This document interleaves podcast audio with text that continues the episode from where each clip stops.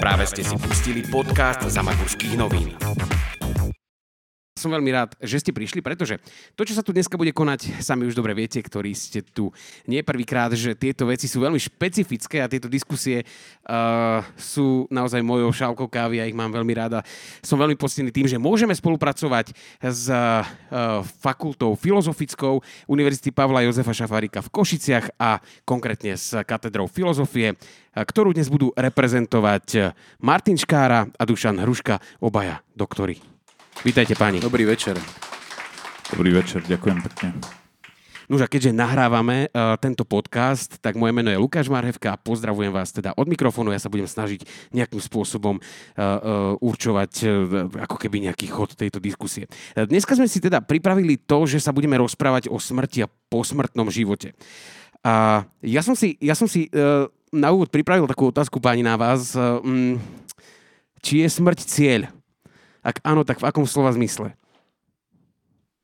Ja som sa to pýtal otca pred chvíľočkou, lebo my často takto diskutujeme, no a došli sme na niektoré veci, ale zaujíma ma, e, čo si o tom teda myslíte vy.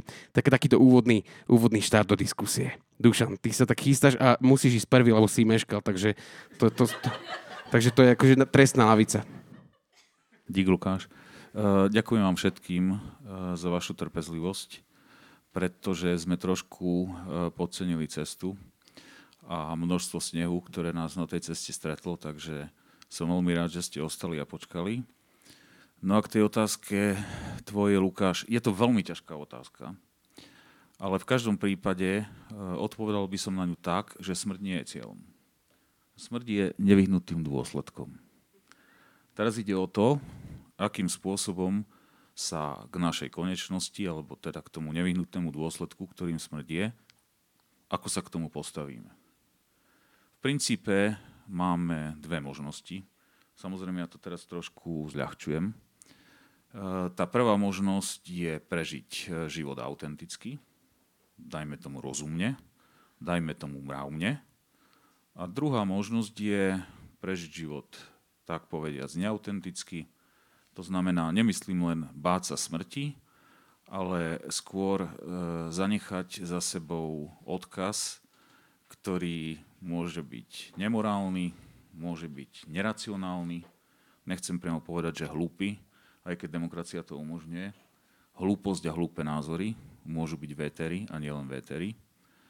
A, takže e, samozrejme som to nevymyslel celkom ja, pretože to je veľmi light verzia toho, o čom píše nemecký filozof Martin Heidegger vo svojej slavnej práci Sein und Zeit, teda bytie a čas. Ale naozaj som to strašne zjednodušil. To ti verím. Uh, Martin, smrť a cieľ. Ja vysvetlím, prečo sa na to pýtam.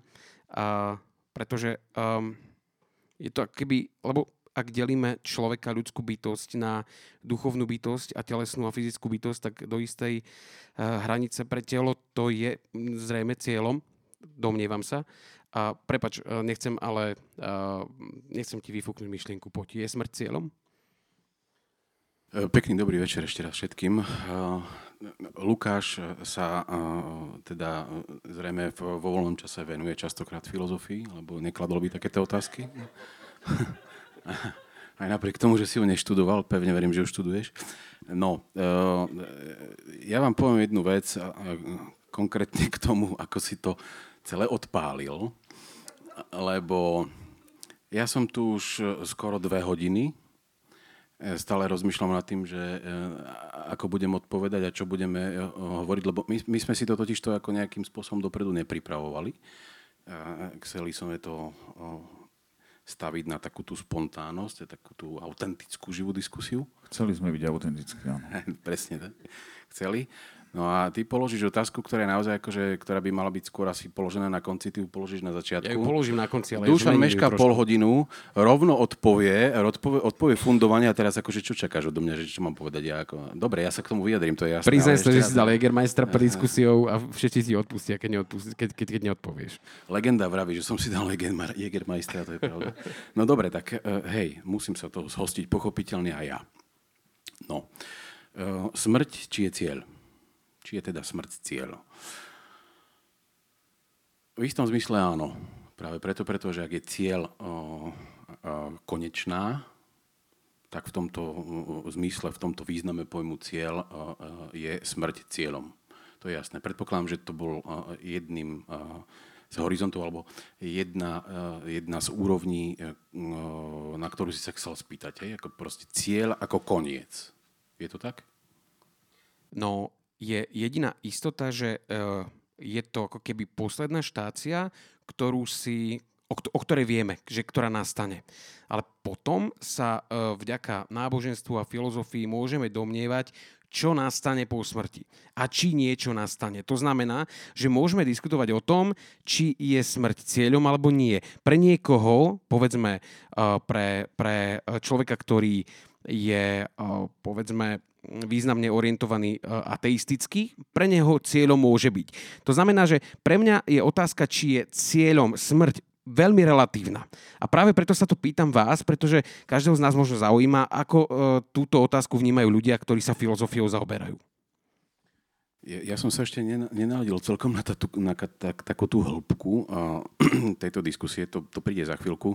Mňa v tejto súvislosti napadla ešte taká naozaj že odľahčujúca poznámka, to je to, že konečná zastávka košického krematória sa volá konečná.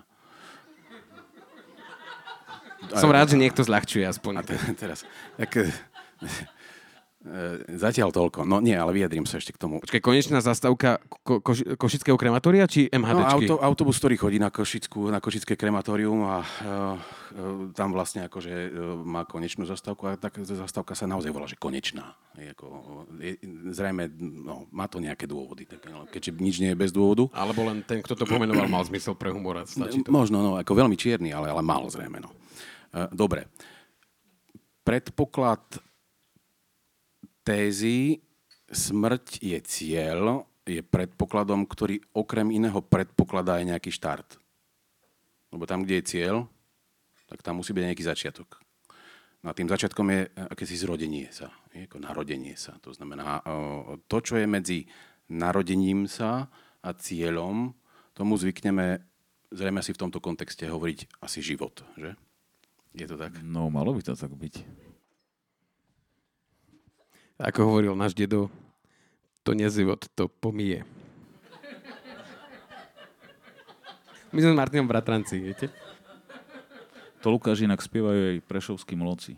Presne Áno? To nie život, to pomije. To asi dedo má od nich. No tak ja, ja som mal veľký rešpekt pre túto dnešnú tému, ale keď sa bude v takomto duchu, tak môžeme kľudne pokračovať. No, v istom zmysle si e, touto otázkou naznačil jeden e, starý e, motív, filozofický motív, alebo jednu starú filozofickú tézu, ktorú zastával Aristoteles. Jeden z predstaviteľov vrcholného obdobia antickej filozofie spolu so Sokratom a Platónom, ale v každom prípade Aristoteles používa vo svojej metafyzike, teda vo svojej filozofii pojem, ktorý znie v starej grečtine telos. A tento pojem telos okrem iného neznamená e, častokrát účel, ako sa zvykne tento termín prekladať, ale je to aj akési završenie. Takže v istom zmysle, a to teraz nahráme práve akože e, e, takým tým podobám filozofovania, ktorú reprezentuje aj Martin Heidegger, ktorého Dušan spomenul, pretože Heidegger prichádza e, s istým konceptom, ktorý sa volá, ak sa pomýlim, tak má oprav, ale nemal by som to hovoriť nahlas samozrejme. E, e, Heidegger pracuje s termínom bytie k smrti, že? Výborne, presne tak. Výborne dvojka. Ešte musím dopovedať. No a to by v podstate ale nemalo byť chápané tak nejak prvoplánovo, že teraz akože tendenčne budeme žiť život tak, že vlastne ako on istým spôsobom postráda zmysel, pretože príde koniec a tým pádom sa to všetko končí. Ale v uh, istom zmysle je ten uh, Heidegger ako aj pomerne pozitívny, práve preto, pretože my by sme sa mali slážiť uh, vlastne doviesť ten život dokonca spôsobom, ktorý by mal byť autentický. Si mi nahral, ďakujem ti. Nemáš za čo, je to dobré. To znamená, v tej autenticite ktorá je v podstate akoby aj zmyslom samotného živi- života. Ale, ale čo, čo myslíš pod autenticitou? Pretože autenticita je každému niečím vlastná. Vieš, pre niekoho je autentické, že uh, lebo ty si Dušan hovoril o tom, že si môžeme vybrať, či život prežijeme morálne, uh, s ohľadom voči okoliu a tak ďalej. No ale neviem, že či túto autenticitu má povedzme chlapec, ktorého v Bagdade vychovávajú od malička s tým, že bude samovražedný atentátnik a pre neho je tá výchova autentická. Uh, možno, že som teraz vybral z bomboniery extrém, ale, ale zaujíma ma, že, že tá miera autenticity ne, nemôže byť, povedzme... Pýtam sa preto, že čo považujete, alebo čo pomenúvame, čím pomenúvame tú autenticitu? Uh, veľmi ťažko si to Lukáš položil ale na druhej strane dobre. E, v istom zmysle veľmi správne, pretože odpoviem možno paradoxne, ale ak sa bavíme o autenticite, tak tá je vždy viazaná na konkrétne okolie a spoločnosť, ktorej vyrastáme. Znie to otrasne, ale pre toho bagdadského chlapca je toto autentické. On nič iné nepozná a pre neho je to autentické. To je niečo na štýl, ako keď e, Spojené štáty v úvozovkách vtrhli do Iraku a e, prišli tam šíriť myšlienky demokracie, ľudských práv, slobodných volieb a Iračania, to zjednodušujem, pretože išlo tam o náboženské skupiny, tí im vôbec neporozumeli. Tí vôbec nechápali, čo tam, čo tam tie cudzie vojska prišli zavázať a v podstate to, čo my považujeme za demokraciu, za slobodu, za možnosť voľby, bol pre nich chaos. To bolo niečo, čo mu oni absolútne nerozumeli a pre nich to bolo teda takýto typ správania úplne neautentický. Pre nich autentické bolo to, v čom vyrastali. Všimneme si dnes, uh, ja ich nemám celkom rád, uh, ale sú nevyhnutnou súčasťou života, uh, všimnime si vianočné reklamy. Chcete tradičné Vianoce? My vám ich donesieme. Jo? A my to chceme. Chceme, lebo toto sú naše tradície, toto je náš folklór. V Spojených štátoch amerických s tým nepochodíš, pretože tam majú Santa Clausa. To je pre nich autenticita. Čo teda znamená prežiť život autenticky? Tak ako som vychovávaný, tak ako uh, som sa narodil v, v, v, v mantineloch tradícií? Lebo, lebo uh, hovoríte teda o tom, že to bytie má byť autentické blíženie sa, autentické bytie blížiace sa k smrti. No, uh... My by sme sa mali snažiť uh, kultivovať samého seba, približovať sa k tomu, aby sme boli citlivejší voči spoločnosti, aby sme boli voči ľuďom ľuďmi a, a tak ďalej. No to konštatovanie toho, že sa blížime k smrti, to je to, čo som povedal na začiatku, to je faktum. Latinský faktum. To sa proste nedá zmeniť. Je to fakt. A túto svoju finalitu, ťažko povedať, či by sme túto svoju finalitu mali označovať ako cieľ. Uh, ja rozumiem, na čo sa ty pýtaš, ale možno by som nepoužil slovo cieľ. Pretože cieľom je prežiť autentický, dajme to do úvodzoviek, dobrý život. To by malo byť cieľom, nie smrť. Smrť je nevyhnutný koniec. Proste uh, ja smrť vnímam skôr v intenciách toho, že aby nám veci dávali zmysel, a to je úplne jedno, napríklad táto debata, tak zmyslom tejto debaty bude koniec. Ale nie je cieľom. Cieľom je, aby tí, ktorú, e, ktorí sem prišli, aby tí, ktorú to, e, ktorí to budú počúvať, aby povedali OK, dobre strávený čas. To je cieľ.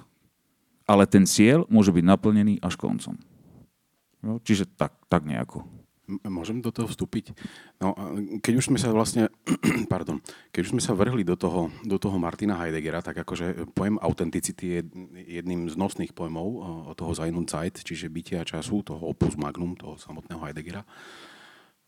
No a vlastne akože zmyslom tejto autenticity, o ktorej hovorí Heidegger, je skôr to, že človek, ktorý si kladie otázku po bytí, má spomedzi všetkých tých súcien, ktoré si, respektíve ktoré, ktoré ho obklopujú a ktorých je aj on súčasťou, jednu obrovskú výhodu a to je to, že e, ten e, človek a jedine človek, ktorý si kladie otázku po bytí, žije v istom móde, v ktorom dopredu rozumie alebo žije v akomsi predporozumení toho, tomu bytiu. A tým zmyslom, o ktorom hovoril Dušan, by malo vlastne byť to, akým spôsobom naplníš to, do akej miery to predporozumenie, predporozumenie tomuto bytiu uh, uh, zužitkuješ vo svoj prospech. Opakom toho uh, zmyslu uh, života, uh, v súlade aj s tým predporozumením toho bytia, ale bytiu, uh, je to, čo mu Heidegger hovorí nuda. A zažívať v živote nudu je presne to, čo vedie k akejsi kultúre smrti. Rukolapným dôkazom takejto kultúry smrti je práve súčasne prebiehajúci konzumný život. E, zažívať konzumný život, žiť v konzume. Jan Patočka, ktorý okrem iného pozorným poslucháčom a žiakom Martina Heideggera, e, hovorí e, v tejto súvislosti o tzv. sebastravujúcom živote. Hej, to je život, ktorý akože nejakým spôsobom nemá nejaký zmysel, ale žije sa, zažíva sa nejaká každodennosť, ktorá je len o nejakom konzumovaní. Dôsledkom ktorého je práve to, že ten život stravuje seba samého. Takže keď iba konzumuješ, akože stravuješ e, ten svoj život, no tak pochopiteľne takýto život e, žije v permanentnej nude a dôsledkom takejto permanentnej nudy je, práve ten moment, moment smrti, ktorý nevyhnutne príde tak či tak. Ja som mal na v Prešove sme mali, a dokonca aj Dušan mal toho istého učiteľa logiky, doktora Sisku a ten zvykol hovoriť, že chlapci, nebojte sa, smrti sa dožijeme. Ja sa chcem opýtať, položím teraz takú novinárskú bulvárnu otázku, prepačte mi za ňu, ale opýtam sa. Uh, ja, ja osobne mám povedzme nejaký model, že ako by to mohlo byť po smrti. Lebo takto, ľudstvo robí všetko preto, aby zdokonalilo medicínu, aby zdokonalilo uh, povedzme toto prostredie, aby ľudské telo čo najdlhšie vydržalo pri živote, predlžuje sa nám priemerná dĺžka života a podobne, pretože sa prirodzene bojíme smrti. Ale myslím si, že uh, existujú prúdy, ako napríklad kresťanstvo, ktoré nejakým spôsobom vysvetľujú, čo po tej smrti môže nastať. A vy osobne uh, osvojili ste si nejaký model toho, čo môže nastať? Je pre vás niečo blízke? Uh, z toho, čo poznáte? Ak áno, tak čo? Tak si to Lukáš špekulatívne povedal. A prečo špekulatívne? A to, čo príde po smrti, o tom nič nemôžeme tušiť. Môžeme mať nejaké teórie, koncepty, predstavy a možno je dobre povedať, že svojím spôsobom viery. To všetko je záležitosť viery. Nikto si nemôže byť istý tým, že po smrti nebude nič. Prečo? Lebo na to nemáme dôkazy. Rovnako, ako si nikto nemôže byť istý tým, že po smrti niečo bude. Opäť. Prečo? Nemáme dôkazy. Jo? Všetko je to záležitosť eh, viery a dôvery. Samotný kresťanský koncept je presne o tomto. Nikto nikdy nevidel, píše Apoštol Pavol. Nikto nikdy nepočul. No, to, to je proste, nikto nikdy nevidel, nikto nikdy nepočul, ergo, čo to vlastne je? To je založené na viere a dôvere v spoločenstvo, v ktorom tú vieru napríklad, a teraz myslím uh, vyslovene na uh, kresťanský typ, prežívania takejto skutočnosti a skúsenosti, v ktorom to môžeš zažiť. Ale neposunie sa to ďalej ako za tie hranice viery, pretože tá istota tam nebude. To je tá, tak povediať, tá neistota k tomu celému patrí. To je koncept, ktorý patrí ako k ateizmu, tak napríklad ku kresťanstvu. Dobre si to povedal. Takže žiaden model Ďakujem. si nám nepredstavíš, že, ktorý by si si prial. Vydrž, to príde. Dobre. Osobne príde, to príde. Poviem, áno. Dobre, ne, dobre. Nemôžeme takto z hurta všetko rozbaliť, to, to, to sa tak nedá. Uh, otázka smrti, rovnako ako otázka zmyslu života, uh, ona je rovnako stará ako jazyk. Sa pozeráš zarazene teraz na mňa. Eh, rozviniem to. Ja ťa počúvam. Eh, nie, ak, a, zoberte si, že, že všetky tie veľké narácie, ktoré eh, pracujú s nejakým konceptom posmrtného života um, a tak ďalej a tak ďalej, to znamená, pracujú s nejakou nádejou, hej? Lebo tá obava tu pochopiteľne je, hej, akože, čo sa stane v momente, keď, keď tu vlastne nebudem, alebo budem niekde inde, alebo, alebo čo, čo sa... To sú strašne staré narácie, ktoré poprvýkrát vidíme napríklad v epose o Gilgamešovi. Uh, sú toho plné mýty starých Grékov, napríklad je nádherný mýtus, ktorý zužitkoval napríklad Jacques Offenbach vo svojom Orfeovi a Euridike je to mýtus o Orfeovi a Euridike. Orfeus, ktorý sa dostal vlastne e, e, svojou, e, svojou dôvtipnosťou a vlastne akoby aj nádhernou hrou na flaute a spevom, ktorý sa dostane vlastne do posvetia vlastne nejakým spôsobom prelstí samotné podsvetie, on tam totiž to ako živý nemá čo robiť, hej, pochopiteľne, ale že ho tam láska k Euridike, ktorá zomrela a tak ďalej, tak on sa tam vlastne dostane, ale ten príbeh je napokon akože smutný, hej, lebo on tam vlastne ostane, pretože on sa nesmie otočiť. Hej. Podobný mýtus nájdeme na vlastne starom, starom zákone a to je tá pani Lotová. Ako, no, uh, jednoducho Počúvaj, to je Lotová žena, jak to povieš, že pani Lotová, to je Elán. On počúva Elán. E, veď ja som ti to nahral týmto, ako ja som vedel, že povieš niečo o, Uh, dobre, od Elánu. Ale nie, môžeme ostať pri Eláne, pri životnom Eláne. Prečo by nie? Akože, ono je to príjemné.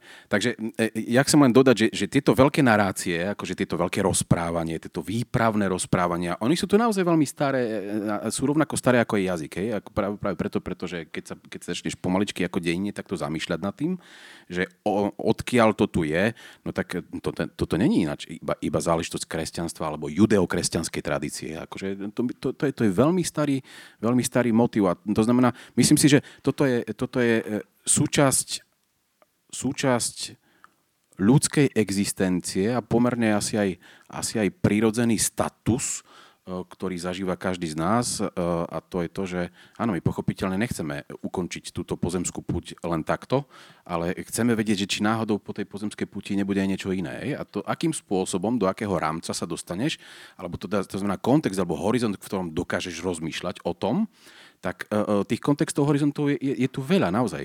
A jedným z nich je pochopiteľne samozrejme kresťanstvo alebo, ju, alebo judeokresťanská tradícia. Starí Gréci um, to naozaj akože veľmi pekne kvetna to popísali e, nielen vo svojich mýtoch, ale pochopiteľne vo, vo svojej filozofii, alebo v rôznych filozofických koncepciách, ktoré sú e, tu u starých, u starých Grékov. Ako takmer každý jeden starogrécky filozof bol presvedčený o tom, že proste e, niečo po smrti bude práve preto, pretože ak je človek jednotou duše a tela, a telo je pominuteľné, duša je nesmrteľná, no tak ten styk s väčšnosťou v istom zmysle zažívame e, každodenne aj pri živote. A môžeme si byť, môžeme si byť istí. Dávam tam otáznik, či to skutočne takto je, pretože toto sú naozaj iba akési, ako se, akési teoretické polohy, ale e, to, nikto z nás to tu teraz nepotvrdí, pretože žijeme. Sme živí. Teraz možno k tým modelom, ktoré sú vám blízke. Páči sa mi, Lukáš, že ty za každú cenu chceš byť osobný. A to je nakoniec ako v poriadku. Tak aby to malo trošku okay. šťavy. Tak uh, mne osobne, uh, aj keď s ním vediem vnútorný boj, je najbližší uh, judeo, judeo-kresťanský model. A hneď aj poviem prečo, pretože som sa narodil do katolíckej rodiny, bol som kresťansky vychovávaný, samozrejme počas svojich študentských čias, myslím teda hlavne vysokoškolských čias, keďže som študoval filozofiu, okrem politológie, a, tak som začal viesť vnútorný boj, ale to patrí k vývoju človeka. Jo? Čiže určite mi e, najbližší práve tento model, len ako náhle človek e, príde do styku s mnohými ďalšími kultúrami, mnohými ďalšími predstavami, tak prosto príde na to, že toto je jedna z možností. Ja sa ku nej hlásim, pretože som nej vyrastal. Jo, ale to je tá otázka, ktorú si mal e, na začiatku v súvislosti s tým e, bagdadským e, mladým chlapcom. Prosto ten život je svojím spôsobom nevyspytateľný. Ide o to, do akého prostredia sa dostaneš. Lebo samotné kresťanstvo je hlavne misijné náboženstvo. Jo? Je to náboženstvo, ktoré zvestuje. Tým pádom misionári sa dostávajú a dostávali do prostredí, ktoré kresťanstvo nikdy nepoznali a ak sa ocitne, e, ocitneš pod vplyvom takéhoto misionára napríklad, tak sa ti celkom dobre môže stať, že konvertuješ na kresťanstvo. Tak ako sa kresťanovi v moslimskom svete môže stať, že konvertuje na islám. Ako to, je, to je ťažko rozhnutelná otázka, že kto urobil lepšie. Či kresťan konvertujúci na uh, islám, alebo moslim konvertujúci na kresťanstvo. Samozrejme, ak sa na to pozeráš ako kresťan, povieš výborne, samozrejme, že moslim urobil dobre. No ale ak sa na to pozeráš ako moslim, tak povieš nie, práve ten kresťan, ktorý konvertoval k nám, urobil dobre. Ak, ak mám byť osobný, tak takto. Martin? Ja som sa posunul dozadu, lebo sa cítim ako vianočný darček.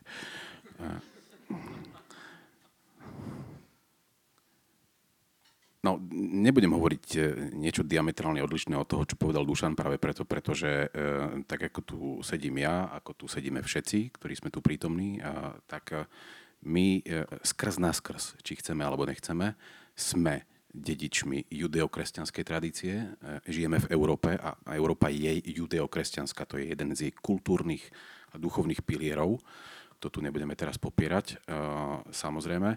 Takže um, ak by si si vlastne prešiel tak, takú tú panorámu dejín filozofie od čias starých Grékov, potom od nejakého stredoveku cez renesanciu, novovek, nemeckú klasickú filozofiu a tak ďalej, tak ďalej, ten motív, s výnimkou starých Grékov, pochopiteľne toho predkresťanského obdobia, ten motív, motív alebo leitmotív dokonca otázky života a smrti je poznačený tým, čo máme v starom a novom zákone. To tam proste je. Takže ak by som sa mal e, uchyliť k nejakej pozícii alebo odpovedať ti konkrétne akože autenticky sám za seba, tak pochopiteľne ako jasné, dostávam sa do, do judeokresťanskej tradície, ale ja to ešte nemám nejak akože definitívne vyriešené. Akože súhlasím s tým, čo hovorí Platón, súhlasím s tým, čo hovorí Leibniz, tu súhlasím s tým, čo, čo hovorí Heidegger. Ako, keď si tak pomalička listo začneš z toho vyberať, lebo to sú rôzne prístupy. Akože, hej. Naozaj oni sú, oni sú častokrát aj e, pomerne diametrálne odlišné, ale e, v istom zmysle majú jeden styčný bod a to je to, že mnohé z týchto teórií, alebo ak nie všetky, tak zhruba rozprávajú to, o čom rozpráva aj kresťanská dogmatika. Tak či chceme alebo nechceme skrz nás skrz, proti svojej vôli, v súlade so svojou vôľou, v istom zmysle príjmame tú judeokresťanskú tradíciu, pretože sme Európania a Európa je judeokresťanská. Takže e, tento, tento model e, e, mi nie je cudzí práve preto, pretože aj filozofia od čias raného stredoveku až po súčasnosť jednoducho kresťanstvom šmrncnutá je. To tam proste, tak, tá dogmatika tam je, to jasné. A častokrát sa vlastne napríklad aj mnohé filozofické spisy písali s veľkým rešpektom pred Vatikánom, pretože prípad Giordano Bruno, Galileo Galilei, alebo napríklad Eh, meditácie o prvej filozofii Reného Descartes. Descartes nechce pustiť svoj spis do obehu, respektíve do práve preto, pretože najprv ho dá prečítať niekoľkým teológom zo Sorbony, potom sa vyjadria ešte ďalší filozofi k tomu a tak ďalej, tak on má veľké obavy proste, aby náhodou nedošlo k tomu, že či to teda bude v súlade alebo nebude v súlade, no ale to už zachádzame trošku inde. Hej. To znamená, ja nehovorím, že akože kresťanstvo tu má nejaký diktát európsky, hej? To rozhodne nie, ale či už chceme alebo nechceme, áno, to kresťanstvo v tej filozofii je a filozofia na pôde Európy ako takej, to znamená tá európska filozofia, no, konec koncov iná ani neexistuje, alebo hovoriť o nejakej indickej filozofii, je to trošku, alebo čínskej filozofii, to už sme tak trošku konceptuálne inde práve preto, pretože pojem filozofia je, je rízogrécky a patrí do Európy. To sú len také skratky, takže e, skratka indická filozofia, to je nejaké múdroslovie, pochopiteľne, že hej, ale e, my jednoducho, a tým pádom aj ja, keď už tú filozofiu čítam, keď sa jej venujem a, a, a, a riešim ju a snažím sa urobiť e, ako vedu, robíme vedu, No, uh, so spýtajme prírodných vedcov, ty nám odpovedia. No, oni to vedia vypočítať, ale my nechceme počítať. My máme iné metre. Um, áno, príjmam to, že to takto proste je a vôbec mi to neprekáža. Nemám s tým problém. Ale nechám ti položiť ďalšiu otázku. Dušan sa ešte nadýchoval? Či ja to som, len tak, že... Ja som len, nie, nie, ja som len chcel uh, trošku reagovať k tomu, ako Martin hovoril o tom, že v každom prípade Európa, európske dedictvo je šmrncnuté, uh, to je taký pekný výraz, že kresťanstvom, je predkané kresťanstvom skrz naskrz, lebo ním predkané musí byť. To je, uh, to je niečo na spôsob, ako predstavovať si samotné kresťanstvo bez gréckých vplyvov. Proste kresťanstvo je historický, uh, historický konštrukt, ak to tak nazvem, svetové náboženstvo nakoniec, v konečnom dôsledku, ale jeho začiatky korenia v tradíciách, uh, ktorými si uh, doslova do písmena muselo pomáhať minimálne pojmologicky. Jo? Už potom tá tradícia cirkevných odcov patristická, tá už bude oveľa kritickejšia ku uh, dedictvu starovekej gréckej filozofie, ale napriek tomu na nej priamo závislá. A to presne sa stane, uh, stane aj v európskej uh, filozofii humanizmu a renesancie, novovekej filozofie francúzského osvietenstva napríklad, ale v konečnom dôsledku aj súčasnej postmodernej, postcovidovej európskej situácii.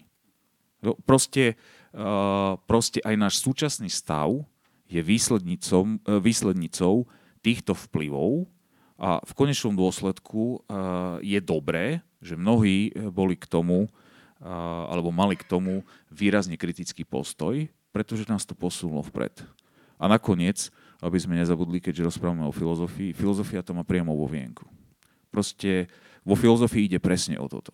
Potľapkávanie po pleciach to môžeme nechať na politické garnitúry jednotlivé, respektíve môžeme to nechať hlavne na politické prostredie, ale vo filozofickom prostredí ide hlavne o kritiku.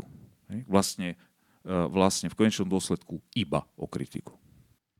Ja som sa na to pýtal, pretože často nad tým rozmýšľam, samozrejme ja som tiež dedičom kresťanskej vierovky, a, ale zamýšľam sa nad jednou vecou či je upetie na jednu vierovku a jej model posmrtného života vhodný, či tým nevymedzíme istý univerzalizmus, ktorý tu podľa mňa musí existovať. Pretože ak, ak si vezmeme vzťah povedzme Boha a človeka, tak, tak myslím, že v konečnom dôsledku tam musí existovať, alebo domnievam sa, že musí existovať istá univerzálna metóda tohto vzťahu, alebo, pos, alebo neskoršieho, povedzme, uh, keby vysporiadania sa, bez ohľadu na to, či si kresťan, moslim, či, uh, či vyznávaš judaizmus, alebo čokoľvek. A preto si ja osobne myslím, že definitívne upetie sa na model iba jednej vierovky môže byť do istej, uh, do istej miery Uh, možno, že chýbou, že sa zavrieš v mantineli, ale, ale ako keby nepripustíš univerzalizmus, ktorý tu podľa mňa nevyhnutne musí existovať. Ako sa na to pozeráte? Ja, e, čo je univerzalizmus v tomto? V tomto Pre mňa je univerzalizmus to v tom, že myslím si, ak to, ak to vezmem teraz veľmi, veľmi konkrétne, že uh, ak si vezmeme Boha ako bytosť a človeka ako bytosť, tak Boh bude uh, pristupovať možno povedzme po smrti uh, ku každému rovnako bez ohľadu na to, akú vierovku si uh, praktizoval. A ak my sa, povedzme, ak sa uh, vyznávač islamu úplne iba na islam, že či si tým nezatvorí eh, ako keby vráta pred tým, čo uh, môže byť uh, ďalšie, obohacujúcejšie, čo môže byť, povedzme, možno, že pravdepodobnejšie, no pravdepodobnejšie, to je až príliš. Uh, veľmi pekne si to Lukáš povedal. Uh, z môjho uhla pohľadu, uh, budem skeptický, je to krásny utopický sen. Ako zatiaľ žiadny univerzalizmus nevznikol, Mali sme tu pokus, ktorému sa hovorilo multikulturalizmus, ktorý bol krásny. Chcel zamedziť, uh, zamedziť uh, bojovému stretu ne, medzi rôznymi kultúrami, ale tento model neprešiel. Uh, poviem, poviem svoj názor na to, prečo nie. Uh, pekne si to povedal, ono sa to tak dobre počúva, že možno po smrti stretneme sa s Bohom, a ten sa vôbec nebude pozerať na to, že akou vierou sme k nemu došli. Ale to je opäť, opäť iba koncept. No a ten koncept má problém v jednej veci a to, ako náhle začneš uvažovať o tom, že uh, nechcem to povedať, že vierovka, ja nemám rád to slovo vierovka, aj keď je, je na mieste, keď začneš uvažovať o tom, že či sa náhodou vo svojom, povedzme to, vierovýznaní neuzatvárame pred inými možnosťami, tak áno, ale to je základný prvok identity, o ktorej hovoríme. Pretože ako náhle sa otvoríš iným možnostiam, tak tvoja identita, uh, identita sa stráca to je niečo na štýl, uh, ako byť svetoobčanom. Čo to znamená byť svetoobčanom? To je, uh, vo filozofii sa tomu hovorí, kritickej filozofii, uh, začiatkov štrukturalizmu a poštrukturalizmu sa tomu hovorí mýtus bieleho muža. Ten mýtus bieleho muža Uh, to je vlastne otázka, ktorá sa dnes dostáva aj historicky, aj filozoficky do popredia. A to sú tzv. postkolonialistické štúdia. To je, e, to je typ najvyspelejších demokracií na svete, ktoré sú vyspelé a prosperujú, prosperujú na základe toho, že mali kolónie. Ten kolonializmus bol o tom, že, že sme násilnou formou chceli v úvozovkách povedané prevyko, prevychovať tých, ktorí boli úplne iní ako my, ale malo to základnú chybu. My sme ich nechceli prevychovať my sme ich zotročili. My sme ich zotročili a, nebojím sa to povedať, zabili. Belgický král Leopold II, teraz vyšla kniha amerického historika, ktorého meno si nespomínam, vydal to denní gen. Eh, Leopold II je zodpovedný za smrť 12 až 15 miliónov eh, obyvateľov Konga. Pretože až do roku, myslím, 1983, ale nepamätám si to presne, bol de facto, teda de facto, de jure, majiteľom Konga. A prečo? No lebo sa mu to takto páčilo. Lebo to považoval za výhodné a výhodné hlavne ekonomicky. Čiže naspäť. Tá myšlienka multikulturalizmu alebo univerzalizmu, tu by som nahradil myšlienkou tolerancie. Za oveľa dôležitejšiu považujem toleranciu. To znamená nechať ľuďom ich identitu, ale skôr ich viesť tomu, aby vedeli tolerovať tú identitu, ktorá nie je ich, alebo ktorá im nie je vlastná. Vidíme to na veľkých, uh, veľkých mravných problémoch dneška. Keď sa budeme baviť, a samozrejme o tomto nie je táto debata, ale budeme sa baviť o probléme interrupcií, o probléme eutanázii, aby som dal tie krajné možnosti, keď sa bavíme o živote a smrti. Proste v konečnom dôsledku nejde o to, že nájdeme univerzálnu odpoveď, lebo nenájdeme. Ide o to, aby sme sa vedeli, alebo aby sa e, názorové tábory navzájom vedeli tolerovať. A to je, myslím si, e, myslím si, celkom dobrá výzva. Skôr by som to videl v týchto intenciách. Ak som z toho správne teda uh, pochopil, tak ty si teda nazval to, že ak povedzme uh, vystupuješ z, nejakej, z nejakých mantinelov vierovky, ktorá ti je ktorú si zdedil, a rozmýšľaš povedzme ďalším spôsobom, ako to môže byť, tak strácaš identitu. Uh, nie celkom. Nejde o to, že strácaš identitu, ale e, v konečnom dôsledku, poviem to na príklade, aby bolo jasné, o čom hovorím. Prebieha veľká debata v katolíckej cirkvi, zoberiem si na mužku katolické prostredie. Dnes úplne aktuálne prebieha veľká diskusia, možno si to mnohí všimli, medzi, e, nazvime to v úvozovkách, Vatikánom a Nemeckou biskupskou konferenciou. Pretože e, nemecká církev už je, tak ako vždy bola, myslím, ďaleko vopred oproti ostatným, ostatným štátom, No a problém, ktorý tam vzniká, nebudem teraz spomenúvať všetky veci, ktoré by oni chceli, tam ide o svetenie žien, ide tam o homosexuálne osoby, ktoré môžu pracovať v cirkevných inštitúciách a mnoho ďalších problémov, ktoré dnes mnohí si pred nimi zatvárame oči, ale oni sú tu a sú na programe dňa. A to bola len poznámka. E, ten hlavný zápas, ktorý sa tam dnes vedie, je zápas o identitu. To, čo Vatikán vytýka nemeckej, ono sa tomu hovorí, že synodálna cesta, na ktorú e, nemecká církev nastúpila, tak vytýka im to, že ak presadia, ak sa presadia tieto tendencie, tak to už nebude katolicizmus. A Nemci tvrdia, že to tak nie je. Že jednoducho musíme počúvať výzvy modernej doby a nemôžeme si zatvárať oči pred e, problémami, ktoré sú tu. Sú to problémy dňa a my na nich nemáme riešenie. My si jednoducho pred týmto nemôžeme zatvárať oči. Čiže k tej tvojej uh, myšlienke akejsi univerzality, katolícka církev rada o sebe hovorí, že je univerzálna. Jo? Ale tá univerzalita, to je ten problém.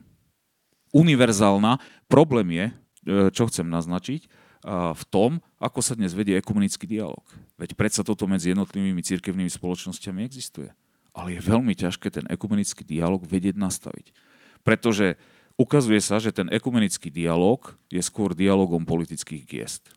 Pápež František navštíví synagógu, príde, stretne sa s predstaviteľmi protestantských církví napríklad. Ale to sú politické gesta. V čom by, v čom by mala v, v akom prípade by sme teda mohli hovoriť o myšlienke ekumenizmu? Stačia nám tieto politické gesta? Konkretizujte. Čo by teda mohlo byť praktickým prejavom ekumenizmu? Presne tieto vonkajšie politické gesta. Zatiaľ sa ukazuje, že to je to. Neviem, a môžem sa míliť, neviem zatiaľ o tom, že by napríklad katolícka církev umenila čosi vo svojej vierovke kvôli ekumenizmu. O tom som teda ešte nepočul. Takže vidím to naozaj, a tie gesta, ale možno to vyznieva odo mňa, že tie gesta neznamenajú nič. Nie, oni sú strašne dôležité, ale práve preto v tejto súvislosti radšej používam slovo tolerancia. No, ak sa budeme navzájom tolerovať, to je obrovský výsledok. Ale zamýšľať sa nad tým, že by sme mohli vytvoriť akúsi ekumenickú církev, tak to považujem za... Ako je to krásna myšlienka, ale je to čistá utopia čistá utopia, podľa mňa. Rozumiem. Ja len k tým gestom teda dodám, ako som vnímal, eh, hneď, hneď, hneď Martin, ako som vnímal návštevu pápeža Františka na Slovensku. Uh, pápež František uh, sa rozhodol, že pôjde na Lunik 9. Pápež František sa rozhodol, že uh, vedľa neho bude stať Robert Bezak. Pápež František sa rozhodol, že osobne navštívi prezidentku. A tieto jeho gestá ale mali pre mňa veľa vravné dôsledky, veľa, veľa vravné myšlienky to, že, to, že pápež František ide do Luniku 9, tak pre mňa je jednoznačným gestom, že, že, aj, že toto, toto je váš problém. Toto by ste mali dnes riešiť. A toto sú ľudia, ktorí potrebujú našu pozornosť. To, že sa stretne s prezidentkou, ktorá je, povedzme, rozvedená, ale ktorá má pod, podľa môjho názoru hlboko rozvinutý cit pre, pre toleranciu a pre nejakým spôsobom pre uh, cít voči okoliu, tak, tak to je od neho gesto, že OK, ale, ale táto žena uh, je tu správne. A to, že si vezme bezáka a že si tam s ním teda sadne a povedzme v jednom chráme vedľa neho a osobne si ho pozve, je ďalšie jeho gesto, ktoré hovorí, že tento muž tu mal dnes byť. To znamená, že to sú, to sú gestá, ktoré len hovorím o tom, že, že, že majú teda hlboký význam. Martina, prepáč, nechcel som ti uh, vyfúknuť myšlienku. Lukáš, e, len krátko ti odpoviem, e, lebo e, škoda, že to sa natáča ako podkaz nie je tu kamera. Len kvôli tomu, lebo som ti tak prikyvoval, aj keď mám sinusitídu, že proste som už viac ani nemohol. Ja s tým úplne súhlasím. Úplne s týmito gestami Františkovými súhlasím, ale zoberme si realitu. Realita je arcibiskup Boroš. To je slovenská realita. Nástupca Roberta Bezáka. Robert Bezak síce pri pápežovi bol, ale jeho oficiálne odškodnenie zo strany Vatikánu je na teraz na desiatky rokov zapečatené. To, čo máme, čo je realita Slovenskej katolíckej cirkvi, je arcibiskup Oroš a jeho netolerantný obežník. To je realita. Jo? Takže tieto gesta sú krásne. Inak dá sa to dať aj do kontrastu k tomu, že nakoniec arcibiskup Oroš sa sám ospravedlnil, povedal, že tie formulácie zmení, ale stalo sa to až potom, čo nastal mediálny tlak. Rozumieš, čo tým chcem povedať? Krásna odpoveď na celú túto kauzu eh, a na našu dnešnú situáciu je to, že pápež František osobne pozval prezidentku do Vatikánu. Myslím, že nemusím k tomu Pôjde nič tam dodávať druhýkrát. ďalej. Martin, ty nás tak pekne počúvaš tuto. No, ja, ja, ja teraz navrhujem jednu vec. Prosím, vymeňme si garde, ja budem moderátor, vy dva budete diskutéri. Strašne dobre vám to ide. E, e, akože, bravo. E, nie, nie, Si nie. tu ako naozaj. garant, vieš, že Nie, tak ako... dvihneš červenú, keď je niečo zle. Hej, no. No, tri veci. E, Poprvé, že vám to výborne ide. E, Po druhé, že príčinou rozvodov sú manželstva. A po tretie, a po tretie, k tomu univerzalizmu katolíckej církvy. Drahí a milí, veď katolícka církev to má v názve. To, čo je katolické na katolíckej církvi, je práve ten starogrécky pojem to katolú, čo znamená všeobecný. Kto s tým prišiel? Martin Škára. Nie, ja len čítam. Ja len čítam. Nie, takže e, akože, hej, e, e, je dobre sa pozrieť aj na to proste, ako, ako a prečo sú veci pomenované tak, ako sú pomenované. Hej, akože ten nárok na univerzalizmus katolicizmu je vlastne zakodovaný v označení katolicizmu ako katolicizmu. Hej, to, to katolú tam je, to znamená, v starej grečtine to znamená všeobecný. No. Prepač, Martin, neviem, čo by ti na to povedali protestanti. A to milujem Bacha, ktorý bol protestant. Možno, že by protestovali. Dokonca o, o, o Bachovi sa hovorí, že, že bol ešte väčší teológ ako samotný Luther. Takže, eh, no ale to je asi na inú debatu, to spravíme iný, iný podcast. Eh, No, eh, čiže z pozície moderátora by som teraz vlastne eh, chcel na- naznačiť jednu konkrétnu vec a to je to, že mohli by sme sa vrátiť asi k, tým, eh, k tej pôvodnej otázke. Presne tak. A ja ti dám otázku hneď, Martin. Uh, Ale prepač, počkaj, ja, ja, ja rozhodujem, kto mi dá otázku. prepač, ja som, ja som zabudol, že ja som tu host. A, filozofia má mnoho mysliteľov, ktorí o smrti hovoria. Ak by sme mali teraz e, vybrať z bombonieri niektoré pozoruhodné veci, ktoré vy považujete za pozoruhodné, e, ako o smrti hovoria, povedzme, filozofi, ktorých ste si zapamätali a ktorých to, e, čo hovoria o smrti, je pre vás zaujímavé. Skúste také perličky, že čo by teda tak mohlo, že čo by vošlo aj novému času na titulku.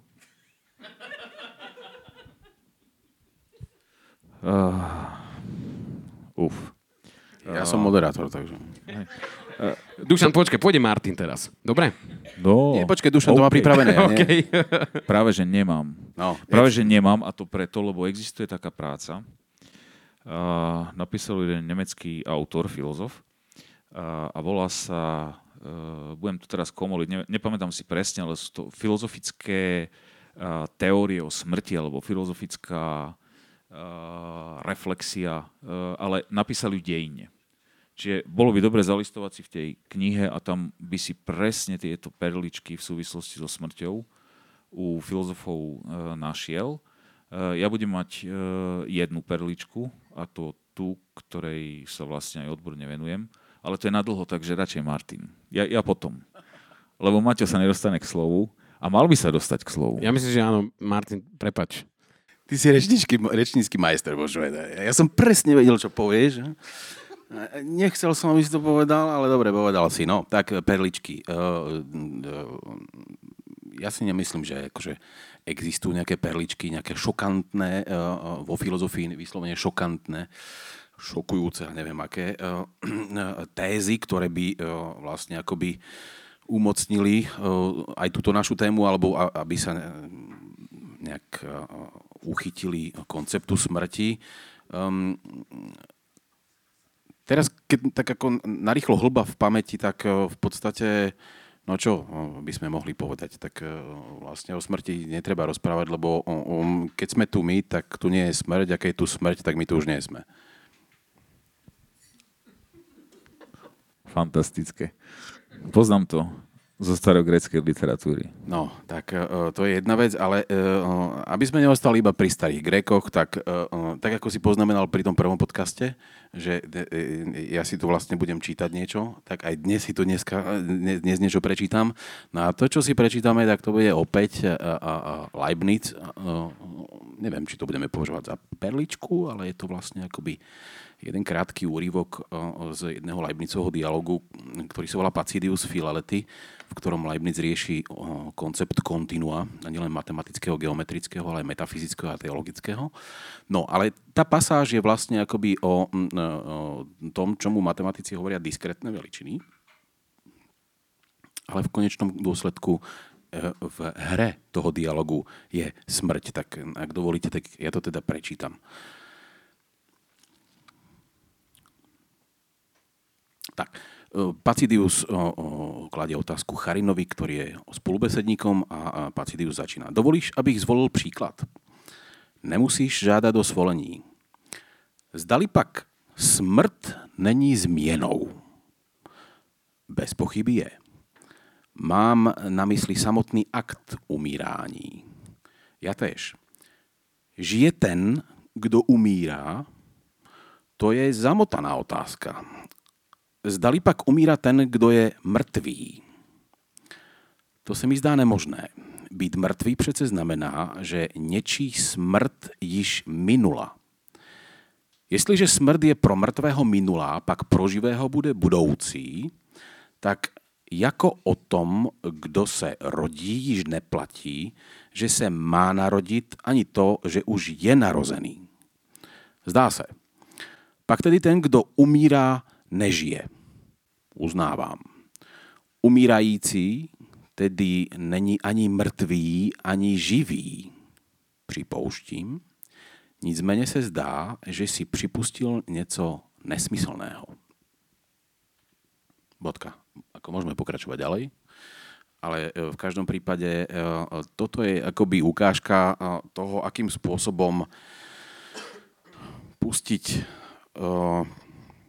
alebo procesne, analyticky, filozoficky, racionálne rozmýšľať o smrti ako o nejakom akte umierania. Ale ako ono to v podstate síce nejakým, e, nejak e, akože súvisí s touto témou, jasné, že ale, ale chcel si pikošku, takže nepýtaj sa ma, prečo som čítal teda práve toto, čo som čítal. Takže.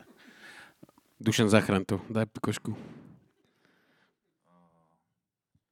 Na našej katedre, katedrovej nástenke, teda v miestnosti, ktorú zdieľam okrem iného e, s mojim kamarátom Maťom Škárom a kolegom máme taký veľký nadpis na bielej a štvorke, kde je napísané Život je ako smrť, ale celkom iný. Takže vidíme to tam. No a je, nutno dodať ti, že autorom tohto proslulého výroku je náš bývalý prezident pán Gašparovič, ktorý to povedal ako súčasť nekro, nekrológu. Takže ako... ne, neviem, či jeho výroky by sme mali vo filozofickej debate vôbec spomínať. Ako, Skúsi pustiť a, YouTube, ako, výstrahu, Gašparoviča veľa pochopíš. Ako výstrahu predtým, čo do filozofie nepatrí, pochopiteľné. Takže. Uh, a predsa len, keď vyberieme tých mysliteľov, však oni tvrdili niečo o tej smrti a tak ďalej. Skúste aspoň skrátke vybrať niekoho a ten povedal o smrti to a to. A viete, ako niekoho to možno inšpiruje v rozmýšľaní nad smrťou. Uh... Vyhýbaví ste strašne. Uh, ne, nebude to filozof, pretože uh, až by sme išli cez dejiny filozofie, tak množstvo tých vyjadrení uh, by boli uh, filozofické špekulácie. Proste to tak je. Jednoducho, jeden, jedna z definícií filozofie je, že filozofia je spôsob, ako sa naučiť umierať. No? Inak povedané, ako sa naučiť prijať svoju konečnosť a ako vedieť vôbec myšlienku smrti, teda konečnosti spracovať. To, to je vlastne uh, jedna z hlavných ambícií uh, filozofických teórií, ale ne, nebudem rozprávať o filozofoch, ale spomeniem e, jedného zo svojich najobľúbenejších e, filmových režisérov, ktorý svojho času e, mal za ženu filozofku, ale on tých žien mal viac, takže to je... A je to Woody Allen, ktorého sa pýtali na to, že či by chcel žiť väčšine. A e, známy New Yorkčan Woody Allen odpovedal, ja by som chcel žiť vo svojom byte v New Yorku. Tak asi toľko. Ja viem, no tak tých pikošiek, no čo ja viem, či to, či to pikošky. Ťažko, ťažko naozaj z tých deň filozofie vymačknúť nejakú, nejakú takú pikošku, no konec koncov uh, uh, ako moderátor by som teraz vlastne akože mal povedať niečo, niečo, niečo prepájajúce, ale v každom prípade... Nie, skúsme, skúsme pozrieť vlastne na to, že čo a akým spôsobom uh, pri tom koncepte smrti nám môže povedať napríklad taký Platón. Hej? Lebo Platón je obrovská inšpirácia pre kresťanskú, pre kresťanské myslenie, obdobným spôsobom ako Aristoteles. Veď konec koncov ten stredovek je buď platonizujúci alebo, alebo, alebo aristotelizujúci. Ono sa to tam vlastne tak no, istým spôsobom aj spája, ten zdanlivo nespojiteľný Platón s Aristotelom ale e, u Platóna napríklad funguje čosi, čosi podobné, e, čo bežne zvykneme e, nazývať prevteľovaním. Hej, Platón má to taký, taký veľmi, veľmi komplikovaný, ale pritom pekný pojem a to je tzv. metempsychóza. Je stiahovanie duší. No a v tom platonskom zmysle vlastne akoby e, človek, ktorý je jednotou dušia tela, e, e, sa má starať správnou výživou rovnako o svoje telo, ako aj o svoju dušu. Sme aj duša potrebuje nejakú výživu. Starí Gréci tomu hovorí, že trofé. Takže rovnakým spôsobom, ako, ako dodávaš svojmu telu kvalitnú výživu práve preto, pretože, a to povedal už Hippokrates, akože človek sa na svet e, rodí zdravý a všetky choroby, ktoré si, alebo všetky neduhy, ktoré si naženie, tak e, prichádzajú iba zvonku. Hej?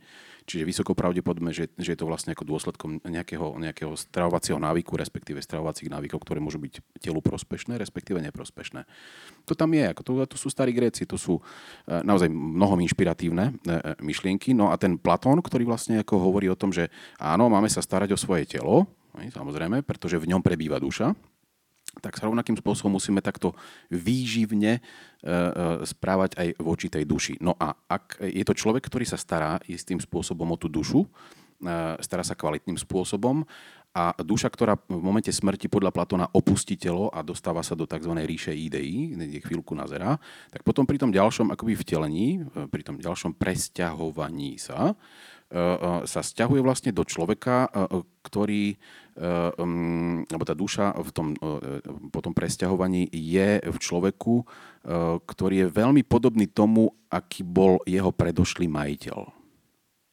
Hm? To znamená, že keď to bol človek, ktorý sa o tú dušu nestaral, tak je vysoko pravdepodobné, že, že ten človek, ktorý bude vlastníkom, ako ďalším vlastníkom tej duše, tak uh, uh, to bude rovnaký darebák ako ten predtým. To znamená, tam e, Platón pracuje s tým, s tým konceptom akej, akejsi zásluhy, že to čo, to, čo vlastne akoby si tá duša, e, e, ten nový majiteľ duše zaslúži, je vlastne akoby určené tým, akým spôsobom vyživoval tú dušu jeho pred, predošlý majiteľ. Tak, no a veď to je dokonca, to je dokonca starý, stará predstava, myslím si, že podobne to funguje aj e, u, u, u egyptianov asi, nie? Alebo v tých egyptských náboženstvách, alebo... Si sa tak významne na mňa pozrel ako na známeho egyptológa. Nie, ja som ti len chcel povedať, že, že ty si za to múdry moderátor. Dobre, dobre Jaká, ti to ide. To je ťažká konkurencia oproti Lukášovi.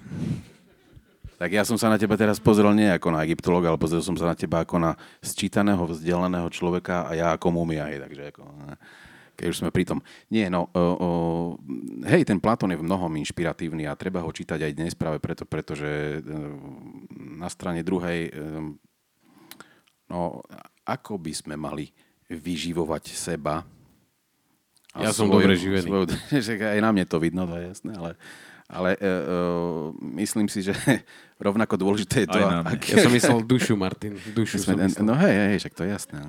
Ale duša, ktorá je v jednote s telom, eh, tak eh, no, tiež má isté prejavy a samozrejme nie sú, nie sú to prejavy eh, fyzické, objektivizované, ale strašne nefilozoficky ma napadlo, keď teraz sa bavíte o tom, že starať sa o dušu, že to, to akože Lukáš myslel, že o dušu, v jednom z Tarantínových filmov, to je opäť taký americký neurvalec. To je moja obľúbená téma. Ktorý?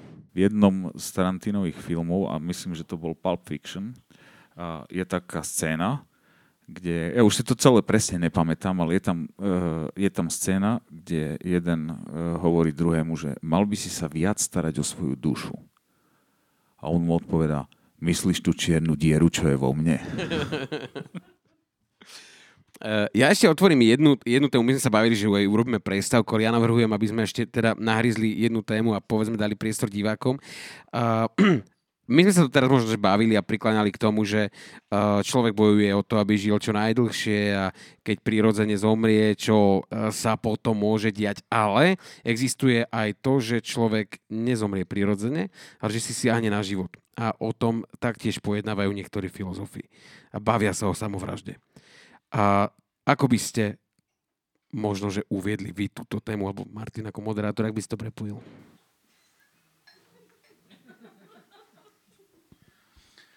Dušan mi povie, ako by som to prepojil.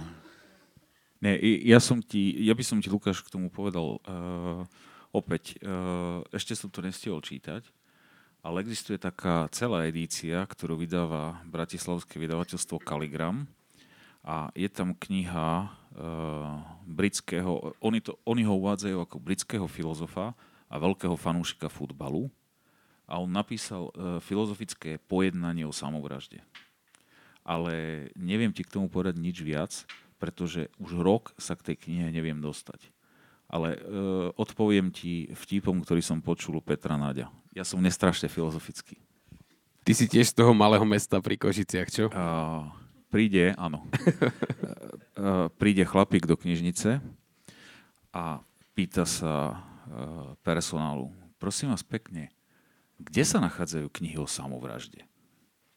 A tá pracovníčka mu hovorí, že to pojete takto rovno doľava a na tej spodnej polici.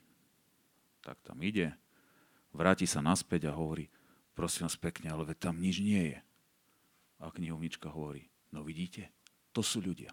Požičajú si a nevrátia.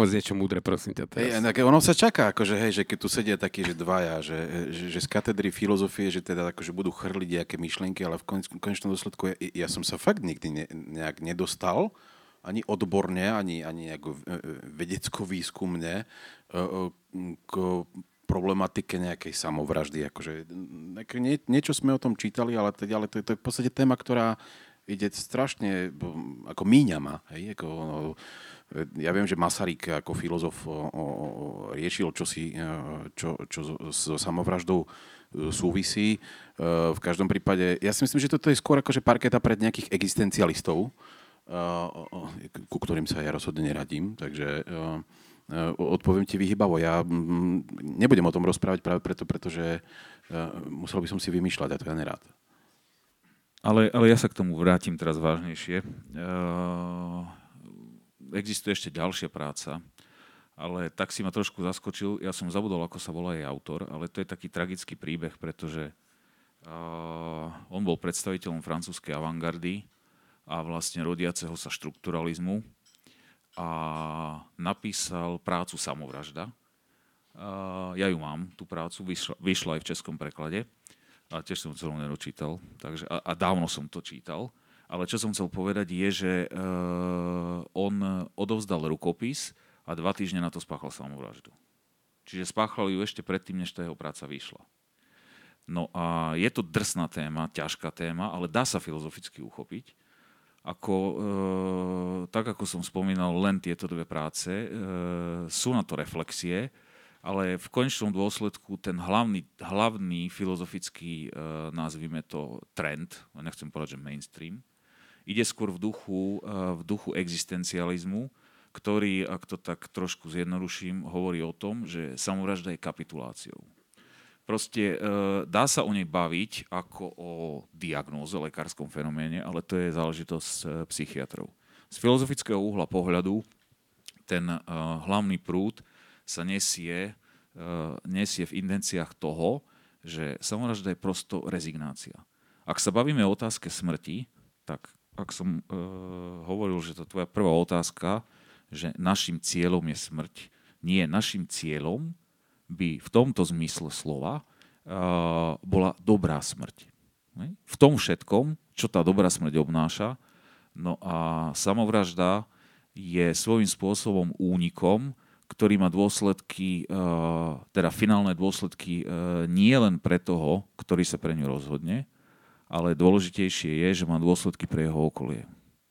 Pre jeho blízkych ľudí, proste pre celú, e, celú sieť sociálnych vzťahov, ktorú e, počas svojho života budoval. Takže v tomto zmysle, ako filozoficky, je to taká, taká ožehavá téma.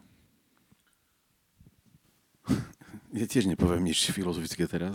Chodívam na bicykli aj sám, aj so svojím synom e, ku Košickému ťahanovskému tunelu a to je známy tunel práve tým, že ľudia tam naozaj chodia končiť tú svoju pozemskú púť e, z mnohých pohnutok. A, a, a tam je e, na viacerých miestach pred tým tunelom sú umiestnené také tabulky, že akože tvoj zmysel, teda tvoj život má zmysel, a, a, volaj na toto telefónne číslo a tak ďalej. Tak akože príde mi to na jednej strane tak trošku cynické, Hej, že akože človek, ktorý predsa len ide spáchať nejakú samovraždu, určite nebude pozerať na tabulky a nejaké telefónne číslo asi, ne?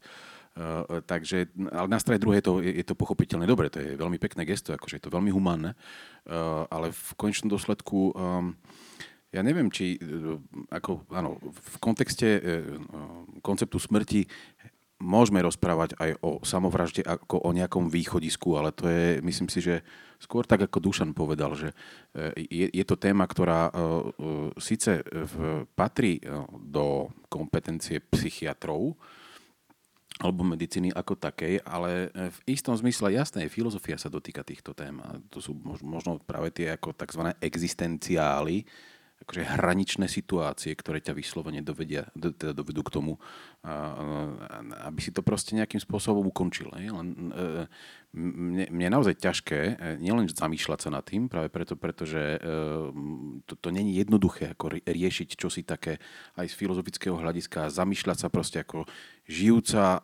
bytosť, ktorá je plná elánu, ako teraz momentálne vidíte mňa, tak v každom, v každom prípade ja nemám nejaké ako pohnutky a tendencie zamýšľať sa nad, nad, nad tým, aj napriek tomu, že to pochopiteľne je koncept, ktorý rieši aj filozofia a spada to vlastne do, do, do, do možností, do, do toho oboru, oboru o, o, filozofickej e, problematizácie to, tohto problému. Um, vybrali sme si... Ja som si všimol jednu vec. Keď sme hovorili o interrupciách a eutanázii, hovorili sme o tolerancii. Keď hovoríme o samovražde, hovoríme o kapitulácii.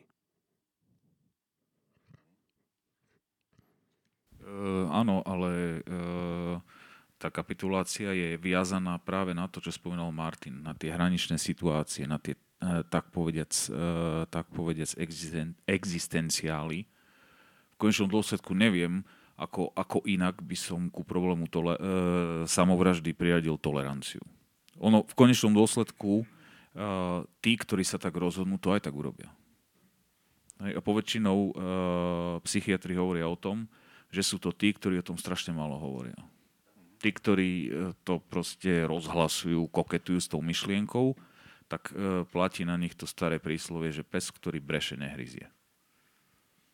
Takže ne, neviem, ako by som Jasne. tam... Ja by som, ja by som e, túto, túto tému, aj keď smrť je nositeľom istej obavy a ťažoby, aby sme ju neskončili, povedzme, takouto ťažobou. Smrť je spätá aj so, zmyslom života. Ak by sme teda mali do toho vliať trošku tvojho obľúbenej, teda osobnej iniciatívy v tejto téme, tak čo je tvojim zmyslom života, na čo je Martin tvojim zmyslom života?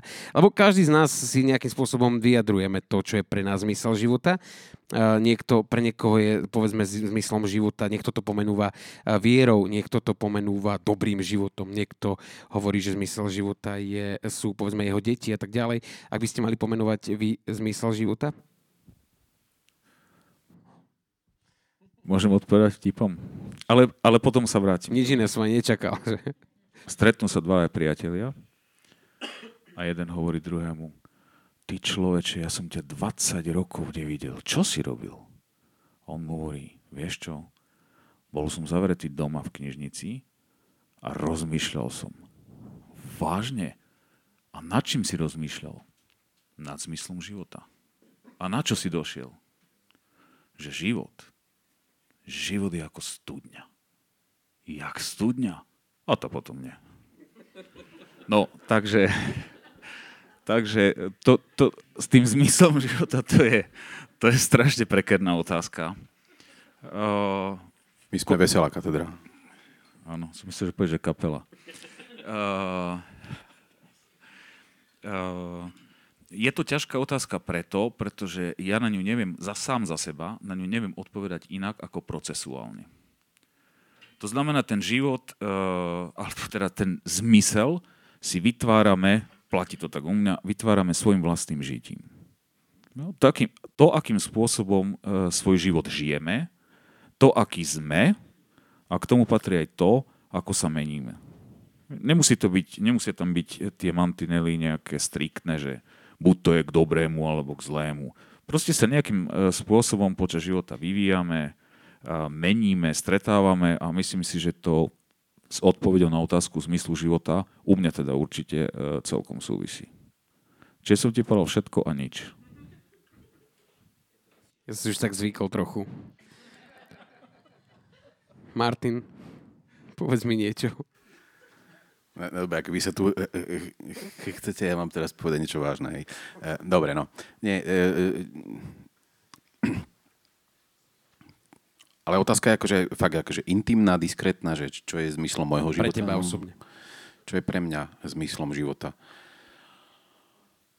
Ja, ja poviem, prečo sa to pýtam. Pretože uh, vašou prácou je zamýšľať sa, pochybovať a tak ďalej a tak ďalej. A preto ma zaujíma, čo je zmyslom života pre človeka, ktorý sa neustále zamýšľa a pochybuje. No práve to, čo, čo hovoríš.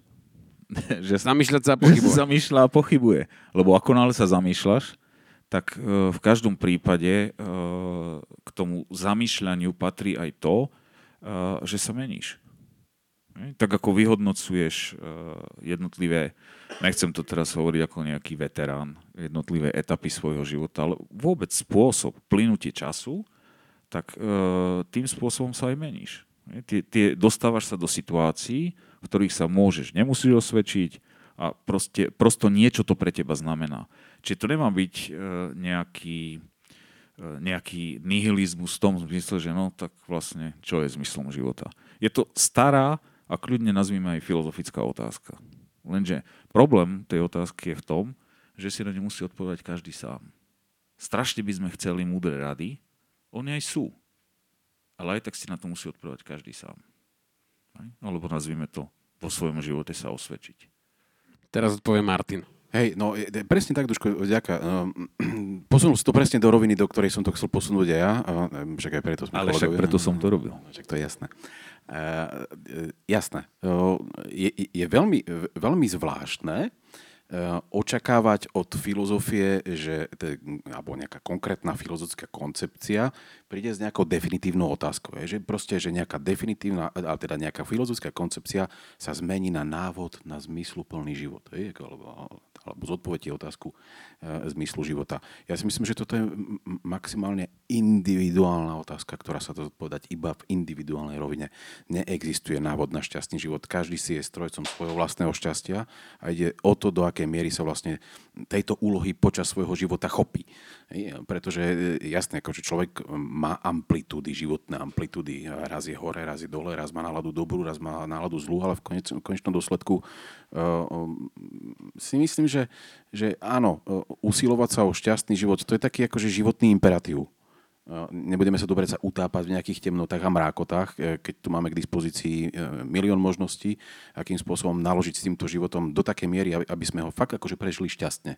No a ja budem konkrétny, ako keď kladeš intimnú otázku, ja nemám s tým problém. E, v konečnom dôsledku, čo je, čo je zmyslom môjho života? Zmyslom môjho života jasne sú moje dve deti, ktoré mám. Zmyslom môjho života je, je hra na piane, muzika. Zmyslom môjho života je stolný tenis. ktorý hrám. Sice už nie súťažne, ale hrám ho stále. A zmyslom života je, je priateľstvo, ktoré mám s niektorými ľuďmi a v konečnom dôsledku je to, je to istá, istá interaktívna väzba medzi mnou a tými ľudí, ľuďmi, ktorých e, si ako priateľov jednak pripustím, o ktorých viem, že sú to priatelia a uh, ku ním napríklad patria aj moji rodičia. Ja mám, ja mám s rodičmi absolútne priateľský vzťah a samozrejme dobudováva to ako ten taký celkový pojem, tú, tú, tú množinu tých prvkov, ktorá je množinou prvkov šťastného života. Takže uh, um, keďže, keďže sám, sme, nastavili sme si pastu teraz, hej, ako, lebo sme si povedali, že je to individuálne, no tak akože teraz každý z nás by mal povedať, čo je zmyslom jeho života, ale uh, ja to mám položené presne ako aj do tejto roviny. No aby som samozrejme ešte te, e, e, bol, bol presnejší a završil to takto pochopiteľne, tak zmyslom života je moja práca. Rozhodne, akože e, niekomu sa to môže zdať absurdné, ale ja si myslím, že my sme na katedre v drvivej väčšine práve preto, pretože, pretože je to zmyslom nášho života. Ako robíme to aj práve preto, aby sme nielen akože ten život nejakým spôsobom hlbavo prežili, ale robíme to preto, pretože, pretože nás to baví. Ne? Ako... To sa pýtaš, si mi, si ťa to baví? Si mi, si mi nah, nahral na smeč. E, ja to robím hlavne preto, lebo sa ničím iným živiť neviem, takže robím filozofiu. Ale nie, hovorím to s takou nadsázkou. E, súhlasím s tým, čo hovorí Martin. Samozrejme, e, je to aj, nazvime to, životné hobby alebo koníček, lebo keď sa pozerám na svoju výplatnú pásku, tak už by som to nikdy nerobil. Ale naďalej v tom pokračujem práve kvôli tomu entuziasmu, ktorý spomínal Martin.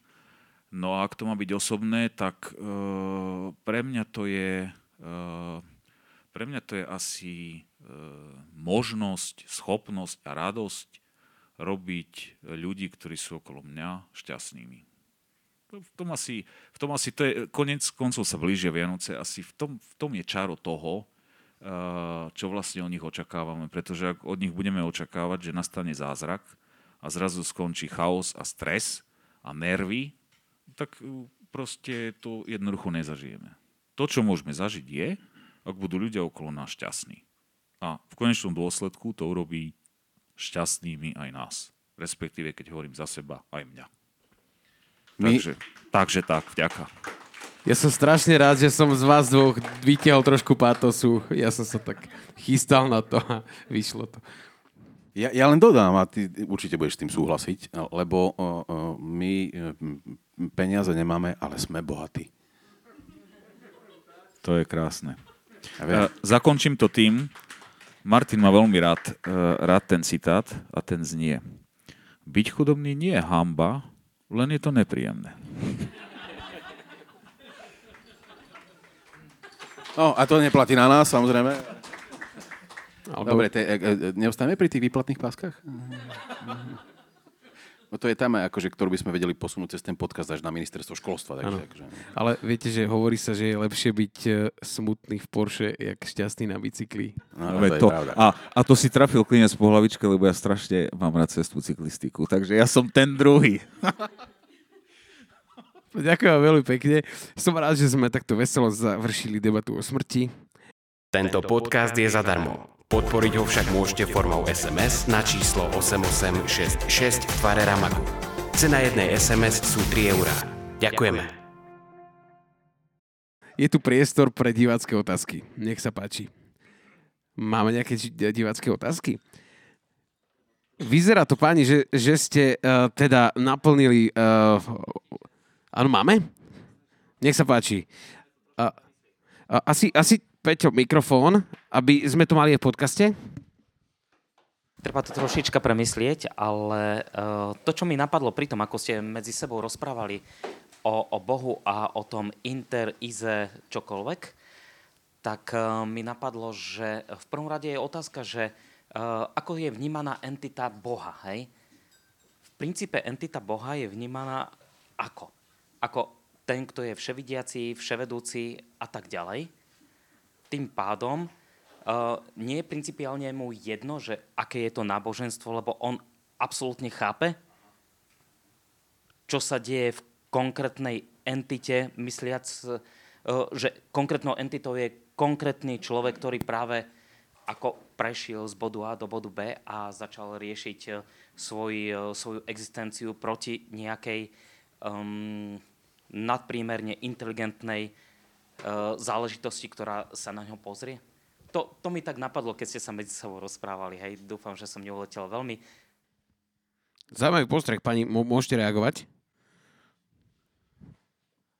Pán moderátor, môžem ja? No, no že si to ty. Poď, poď. Ďakujeme pekne za otázku. Tá otázka je úplne vhodná a ak mám povedať svoj názor, tak by som vám na ňu odpovedal tak, že a, ak sa pozriete, akým spôsobom sa dnes prostredníctvom, budem hovoriť o katolickom prostredí, som vám spomínal, e, že kvôli čomu to je tak. Ak sa pozrieme na pontifikát pápeža Františka, a viackrát to tu Lukáš naznačil v, konkrét, v jeho konkrétnych krokoch, tak e, ten je viac o láske, než o náuke. Viac o láske, než o náuke, takže e, ja náboženstvo vnímam ako vzťah. Ten e, pôvodný, inak tá otázka je úplne oprávnená, pretože hovoríte ešte o v úvodzovkách povedané scholastickom bohu, ak to poviem odborne filozoficky, a e, ten mal aj svoj politický zmysel. To znamená, to bol ten, ktorý dozeral a trestal. Čiže bolo vám jasné, že ste sa narodili ako poddaní a poddaným aj ostanete, pretože to je Božia vôľa. Tak to Boh chce a to je vaše miesto. Čo ale s takouto koncepciou vo svete, kde vaše miesto je na vás? Nehovorím, že neexistujú e, limity, ktoré môžete mať, e, keď sa človek narodí ako chudobný rómsky chlapec napríklad. E, ale v konečnom dôsledku žijeme vo svete, kde tá e, vaša možnosť, e, nemyslím teraz len kariérneho, osobného rastu, ale e, vôbec vaša možnosť premeny a žitia e, vášho života je tak obrovská, že jednoducho tento koncept je zastaralý. Je zastaralý a mal by, je historicky relevantný a platný, ale je zastaralý. Čo je viac? Orošov obežník alebo Bezákovo gesto? Čo je viac? Uh, moralizovanie docenta Mordela nad tým, že prezidentka sa zúčastňuje náboženských akcií a pritom je rozvedená a nežije nábožensky, alebo pápež František, ktorý pozve do Vatikánu. Asi toľko k tomu. Vďaka. Nech sa páči, ešte ak máme otázky. Keď sa duša dostane mm, e, po smrti a čaká na ňu akože ďalšia bytosť, kde filozofia, e, filozofia pozera na to, že pred mm, v roku 1950 sme mali 4 miliard obyvateľov a dnes ich máme 8. Ja ti to povedal matematicky, čiže koľko duší sa stihne prevteliť? No, no pokiaľ sme teraz mali št- e, predtým 4 miliardy, tak e, kde vznikajú tie ďalšie duše? Chlapci, máte v tom teda pekné medzery. Jak sa to tam na... Nás je, nás je 9 miliard skoro. 8, aj niečo. Zdenko, toto sme si nedohodli. No. Nie, odpoviem ti pochopiteľne, že hej. E, čiže pýtaš sa vlastne na akože dopredu stanovený počet duší? Ale Zdeno, keď odrátaš zatratené, tak to vychádza. Nie, no lebo akože... Vidíš, e, už je to tu, tých... zatratené. Chlapci, nechajte moderátora. E, nie, lebo ako, väčšina z tých uh, filozofických koncepcií, ktoré, ktoré existujú a ktoré sú v súlade samozrejme s, s kresťanstvom, um, vychádzajú v podstate akoby, uh, a v tomto spojím vlastne odpoveď na jednu otázku a na druhú otázku. Um, vychádzajú z konceptu práve uh, akéhosi, uh, akési nekonečnej entity, nekonečnej bytosti, ktorou je Boh. On je všemohúci, E, e, vedúci a tak ďalej a tak ďalej. Proste je v tom zakomponovaný e, koncept nekonečná. To s týmto, či chceme alebo nechceme, proste ako kresťanská tradícia pracuje. Aj napriek tomu, že ona o tom nekonečne hovorí nič. Boh je nekonečný, ako je to entita, ktorá je nekonečná, ale nikto, ako to, to, toto sa nedočítate ani v novom, ani starom zákone, že akože prečo Boh je nekonečný. To sú už skôr akési interpretácie, nejakých atribútov božích, ktoré filozofia rieši. A práve preto, pretože Boh je nekonečný, tak v podstate akože, e, a keďže je, je stvoriteľom a tvorcom, a to teraz vlastne akože e, môžeme ako položiť vyslovene ako otázku, že či Boh ešte po stvorení zasahuje do tohto sveta, alebo už nie. A ak zasahuje, tak akým spôsobom? A či do toho vlastne teda akože spadá aj to, na čo si sa pýtal Zdeno ty, že či um, ten počet duší je konečný alebo je nekonečný a ako je vlastne možné, že sa tu nejaké duše objavia a niektoré... No, existuje jedna veľmi pekná koncepcia v tomto ohľade pri tejto otázke a to je vlastne akoby koncepcia E, ktorá e, pojednáva o Božom rozume. Lebo ako e, tie štandardné štandardné metafyzické modely, ktoré tu máme, ktoré sú v súlade s kresťanstvom, hovoria o tom, že Boh je nekonečná bytosť, ktorá je obdarená nekonečným rozumom a nekonečnou vôľou. A teraz ide o to vlastne, že, že na základe akého mechanizmu alebo na, na základe akého algoritmu si Boh vlastne zvolí koho stvorí a koho nestvorí. A ten, koho nestvorí, vlastne ostáva akoby v možnosti, to znamená, ostáva akoby súčasťou toho Božieho rozumu, on je v tom Božom rozume, tá možná bytosť je v Božom rozume. A keď sa Boh rozhodne, to znamená, uvedie do súladu svoju vôľu, prostredníctvom ktorej e, e, e, rozhodne o tom, na základe akéhosi metafyzického mechanizmu, nejakého kalkulu prepočtu, že aha, tak toho zvolím, tak on ho vlastne zvolí, ale to neznamená, e, e, že e, by sme sa vlastne ako mali by, mali by sme sa pýtať, že, že no tak akože a koľko ešte duší v tej možnosti je. Hej? Ako, ko, koľko ešte nestvorených duší je. Ich je nekonečný počet. Pretože Boží rozum je nekonečný. To je, ako, tam nie je o čom špekulovať, preto, keď, pretože keď pracujem s pojmom nekonečná, tak uh, tam sú veľmi široké možnosti, dokonca sú nekonečné. Takže, uh, to je jedna, uh, jedna vec. Zdenko, neviem, či som ti odpovedal presne na, na tú tvoju otázku a na, na, na tú, Peťo, na tú, na tú tvoju druhú, um, alebo teda prepač prvú, um, keďže si bol prvý. Um, Boh je v tej e, západnej tradícii, filozofickej tradícii, metafyzickej tradícii je nekonečná bytosť a e, my sa istým spôsobom môžeme iba pýtať na to, že či tak, ako o Bohu rozmýšľame, či rozmýšľame správne. Ale e, na to existujú niektoré filozofické dôkazy, ktoré napríklad potvrdzujú Božú existenciu a tak ďalej. To už sme tu rozprávali o tom um, za iných okolností a pri iných príležitostiach, ale v každom prípade um, Bohu nemôže byť ľahostajné to, prečo stvorí to, čo stvorí, pretože podľa jednej filozofickej koncepcie, konkrétne to bude Leibniz, je tento svet najlepší z možných svetov. Boh prv, e, predtým, než e, vyberal zo svojho nekonečného rozumu, nekonečného počtu možných svetov, prevádzal nejaký boží kalkul, počítal by ako nejakým spôsobom, a to teraz nepredstavujeme, nepredstavujeme tak, že ako on nejak počítal na základe nejakých čísel a tak ďalej, proste uvádzal do chodu nejaký kalkul, nejaký algoritmus.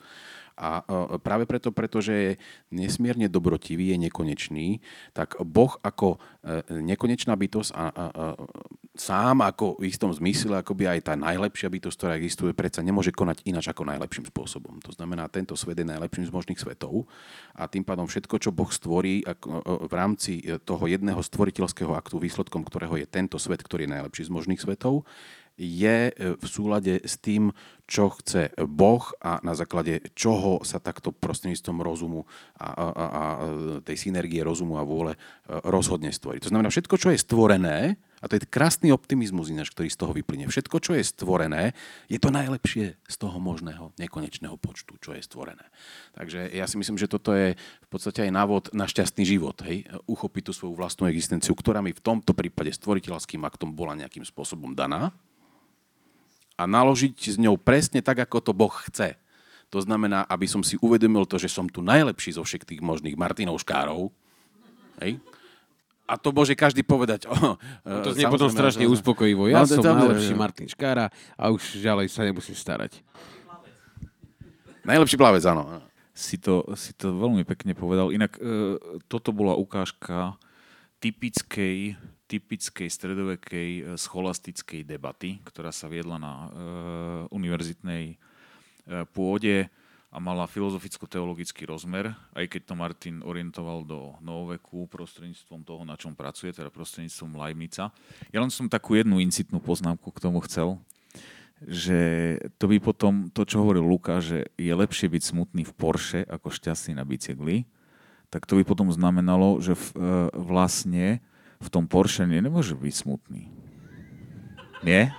No, no, roz, no rozhodne nie, samozrejme, že lebo proste keď je niekto v tom Porsche smutný, no tak on si len vlastne neuvedomuje dostatočne to, že najlepší, naj, najlepší z možných, alebo najlepší z možných individuí, ktoré v tom Porsche je. A som si myslel, že to povieš, ale ja by som radšej v tom Porsche sedel. Podľa mňa môžeš 120 byť v Porsche smutný, keď túžiš po Ferrari, vieš. Tak.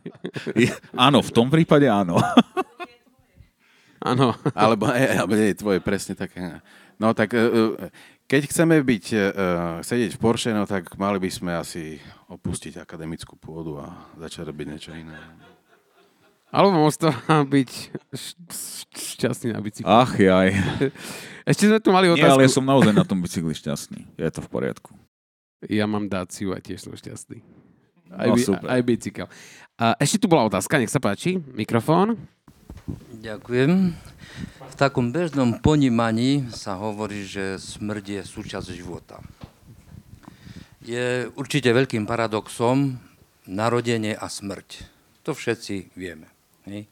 Čítal som určité články, kde e, ľudia prežili klinickú smrť a pozerali sa z hora na svoje telo. Ako filozofia vysvetľuje tento jav?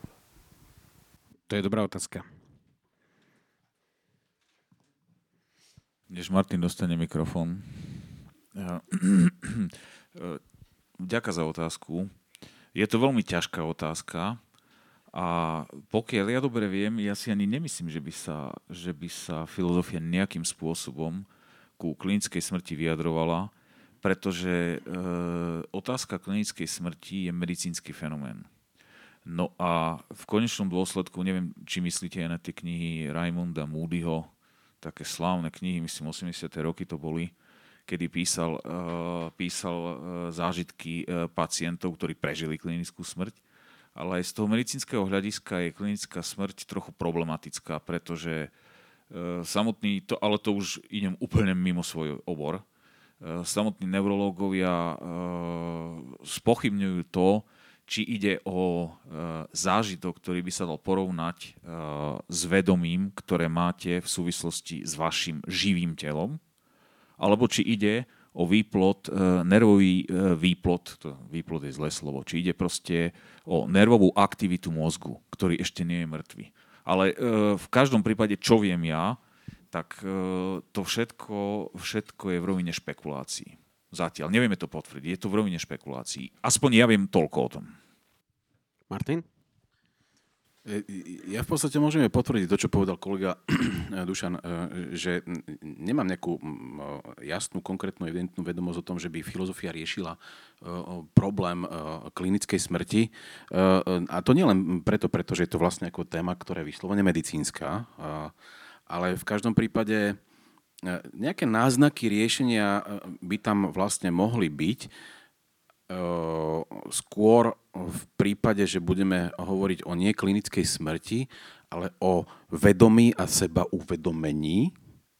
To by bol jeden z možných prístupov riešenia samotného aktu klinickej smrti. No, ťažko sa mi o tom rozprával, lebo som to nezažil, ale počul som už zo pár ľudí, ktorí to zažili v každom prípade. Um, to znamená vedomie, ktoré nejakým spôsobom reflektuje seba samé, to znamená aj svoje vlastné telo, ktoré musí nejakým spôsobom reflektovať, odrazu oddelenie alebo v nejakej inej, e, e, teraz ťažko povedať, že v nejakej inej dimenzii alebo v nejakom inom časopriestore, a to je opäť pojem, ktorý je rizo nielen e, e, fyzikálny, ako pojem časopriestoru, ale je, je bytostne viazaný na nejaké vedomie, práve preto, pretože je to tak, skutočne je to tak. E, tak teraz ide o to, že vlastne z v akom zmysle, alebo za akých okolností môže vedomie, ktoré si už neuvedomuje jednotu a tela, reflektovať svoje vlastné telo, pretože pri klinickej smrti sa vlastne akoby pozeráme na, na to svoje vlastné telo, ktoré je tam, ale vedomie je tu. A tento rozpor, respektíve, e, aká je to vzdialenosť? Hej? Čo, je, čo je to za vzdialenosť? Proste je to nejaká fyzikálna vzdialenosť, alebo je to vzdialenosť nejakej inej dimenzie, alebo proste ako ocitáme sa v nejakom... Sám si teraz kladiem, ďaká za otázku, lebo kladiem si ja teraz v tomto prípade ďalšie otázky, ktoré, uh, uh, ktoré sa vo mne, vo mne vzbudili. Uh, myslím si, že filozofia je schopná odpovedať na to len prostredníctvom pojmu vedomia a ničoho iného. Pretože, dobre, máme tu aj fenomén telesnosti, ktorý tu je, hej? ale um, no, keď sa už raz dívame na to telo nejakým spôsobom, ako kto sa díva na to telo? Som to ešte ja? No a... E, e, jasné, ale som to ešte ja, ak je ja jednotá duše a tela. E, jasné, že duša, dobre, hovoríme tomu duša, akože, hej, ale no. No, zaujímavo o tom uvažuješ. A, uh, Ide mi len o integritu osobnosti, ako individua. Ten termín duša je dobre použitý, len tá predstava je založená na mechanizme, ktorý uh, fungoval v stredovekých predstavách. To znamená duša, Môžem ťa to, môžem ťa doplniť za každým, čo tu spomenieme stredovek, prosím vás pekne, ako my, my, my vôbec nepristujeme k, tomu, k tomuto pojmu hanlivo. Je. Akože, akože stredovek to nie je niečo, čo, e, čo je nejaké tmárske a tak ďalej. Nie, akože stredovek, filozofický stredovek je nesmierne plodný a nebyť stredoveku, tak tu nemáme novovek ani renesanciu. Takže akože práve nie, akože s veľkým rešpektom voči stredovekej filozofii. Tak dobre, dobre, dobre, Martin, veľmi dobre si dal tú poznámku, len e, ja musím ešte trošku takú mať inú poznámku, lebo ten samotný termín stredovek je myslený pejoratívne. To je, ten, ten vlastne je vymyslený v novoveku a e, je to tá povestná doba temná. Ten stredovek to je, to je proste, to je termín, ktorý bol vymyslený ako hanlivý na to, e, na to obdobie a to je niekoľko tisíc rokov, prosím pekne. To, je, to nie je vôbec krátke obdobie, v ktorom sa akoby z tých pozícií novoveku nič nedialo. Okrem filozoficko-teologických debát, sa e, v súvislosti s tým, že v renesancii a humanizme sa rodí v úvodzovkách empirická veda, tak z tohto uhla pohľadu sa akoby nič významné neudialo, alebo významnejšie neudialo, ale to je len terminologická poznámka. No ale e, proste, e, nakoľko mám vedomosti, tak e, aj v súčasnej e, psychológii, aj v, súčasnej, v súčasných e, neurologických vedách je vlastne táto dualistická predstava, teda duše ako esencie, ktorá môže existovať nezávisle od fyzického tela, je veľmi relatívna. Čiže e, predstaviť sa to dá. Dá sa to samozrejme predstaviť tak, že vaše telo je akoby v kóme, vystupuje z neho vaša duša, ktorá sa na vaše telo pozerá. Lenže tento mechanizmus je absolútne nevedecký. To je skôr, e, to je skôr mechanizmus, nechcem byť pejoratívny, ale skôr rozprávkový.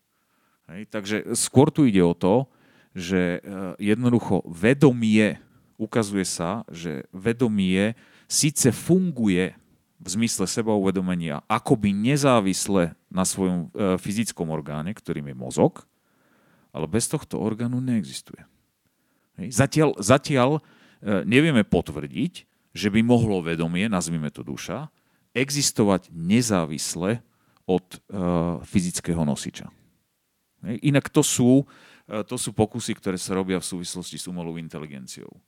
No a e, neviem vám bližšie povedať k tomu nič, ale to posledné, čo som počul je, že vyvíja sa akási neurálna e, sieť, to sa robí už dávno, ale v prostredí Európskej únie, respektíve európskych výskumných inštitúcií a sme v bode, kedy vedci tvrdia, že tá neurálna sieť, umelá, ktorá sa vyvíja, si začína uvedomovať samu seba.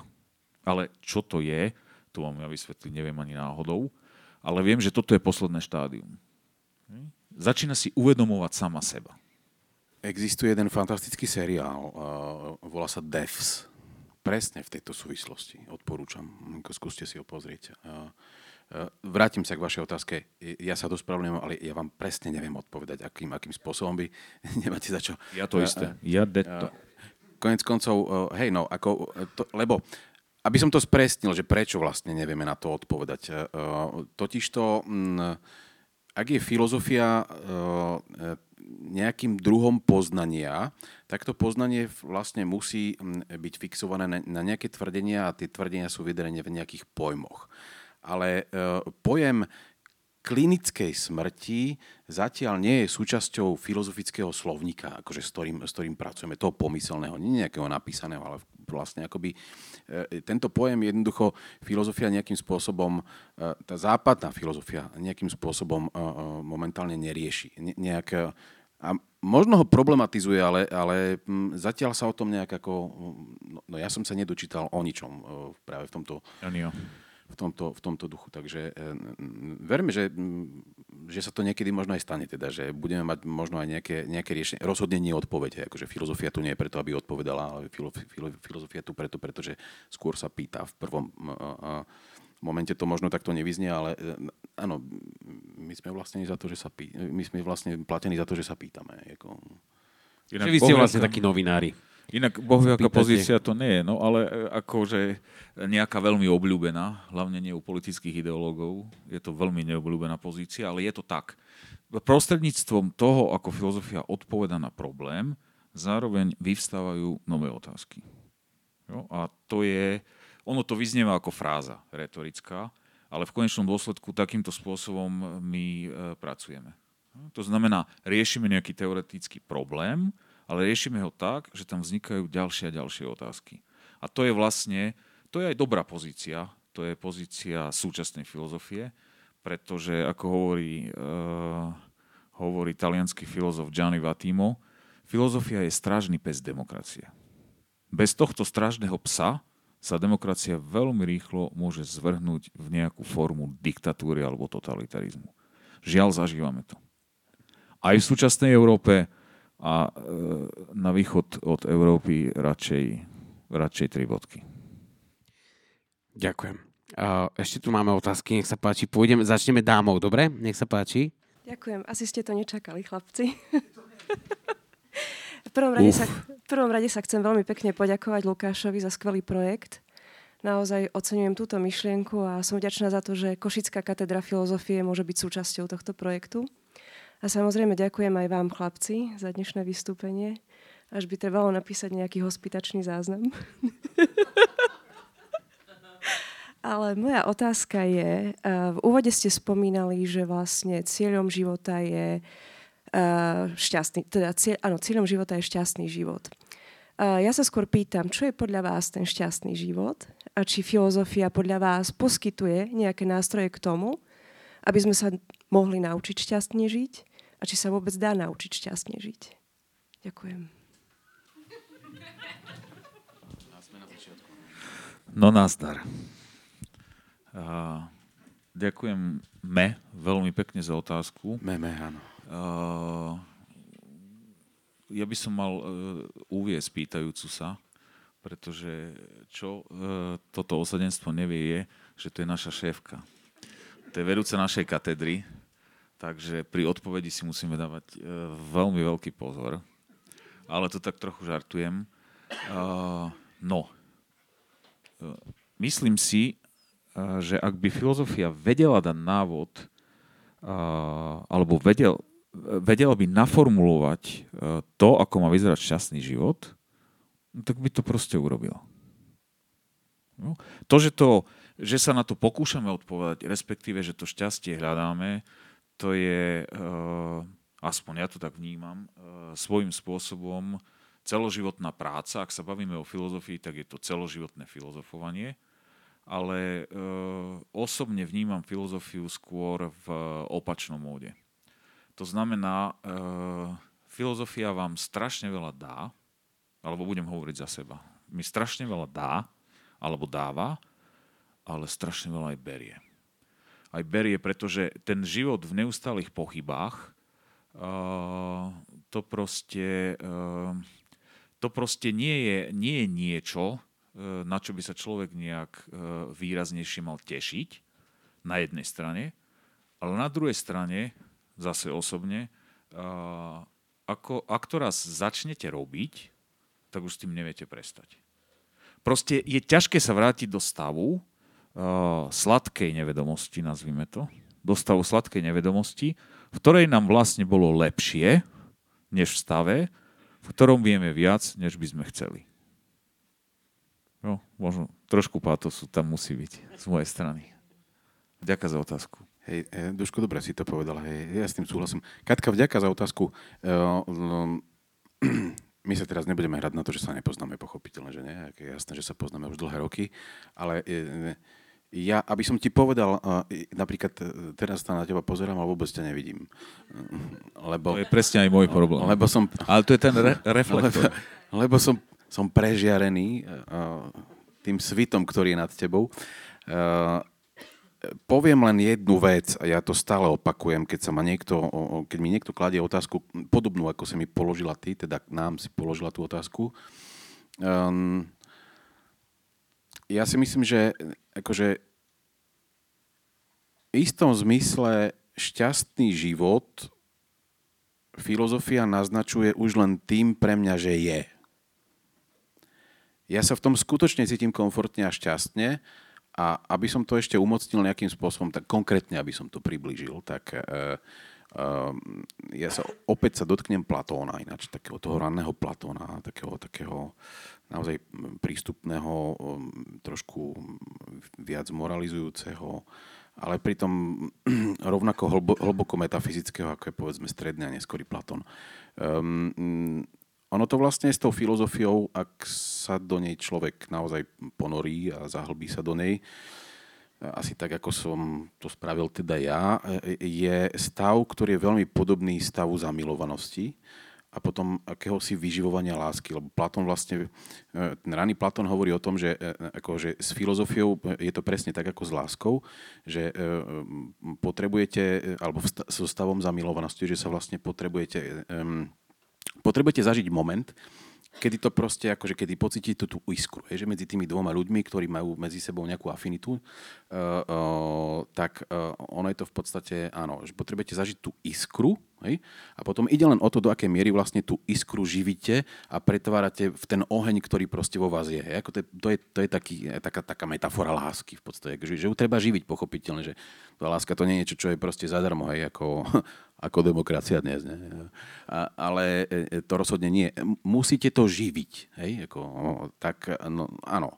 A tým pádom rovnako ako sa človek dokáže zamilovať, tak rovnako sa podľa toho Platona dokáže zamilovať aj do filozofie a už to v podstate ten plamienok tam má a ide, do, ide, ide o to, do aké miery ho vlastne akože dokáže, dokáže uh, zapaľovať čoraz viac. No, dusiť asi nie, pochopiteľne, pretože to je plameň, ktorý podľa Platona v podstate asi neodusí nikto. Ale v každom prípade, áno, ja to vnímam takto platónsky, Katka.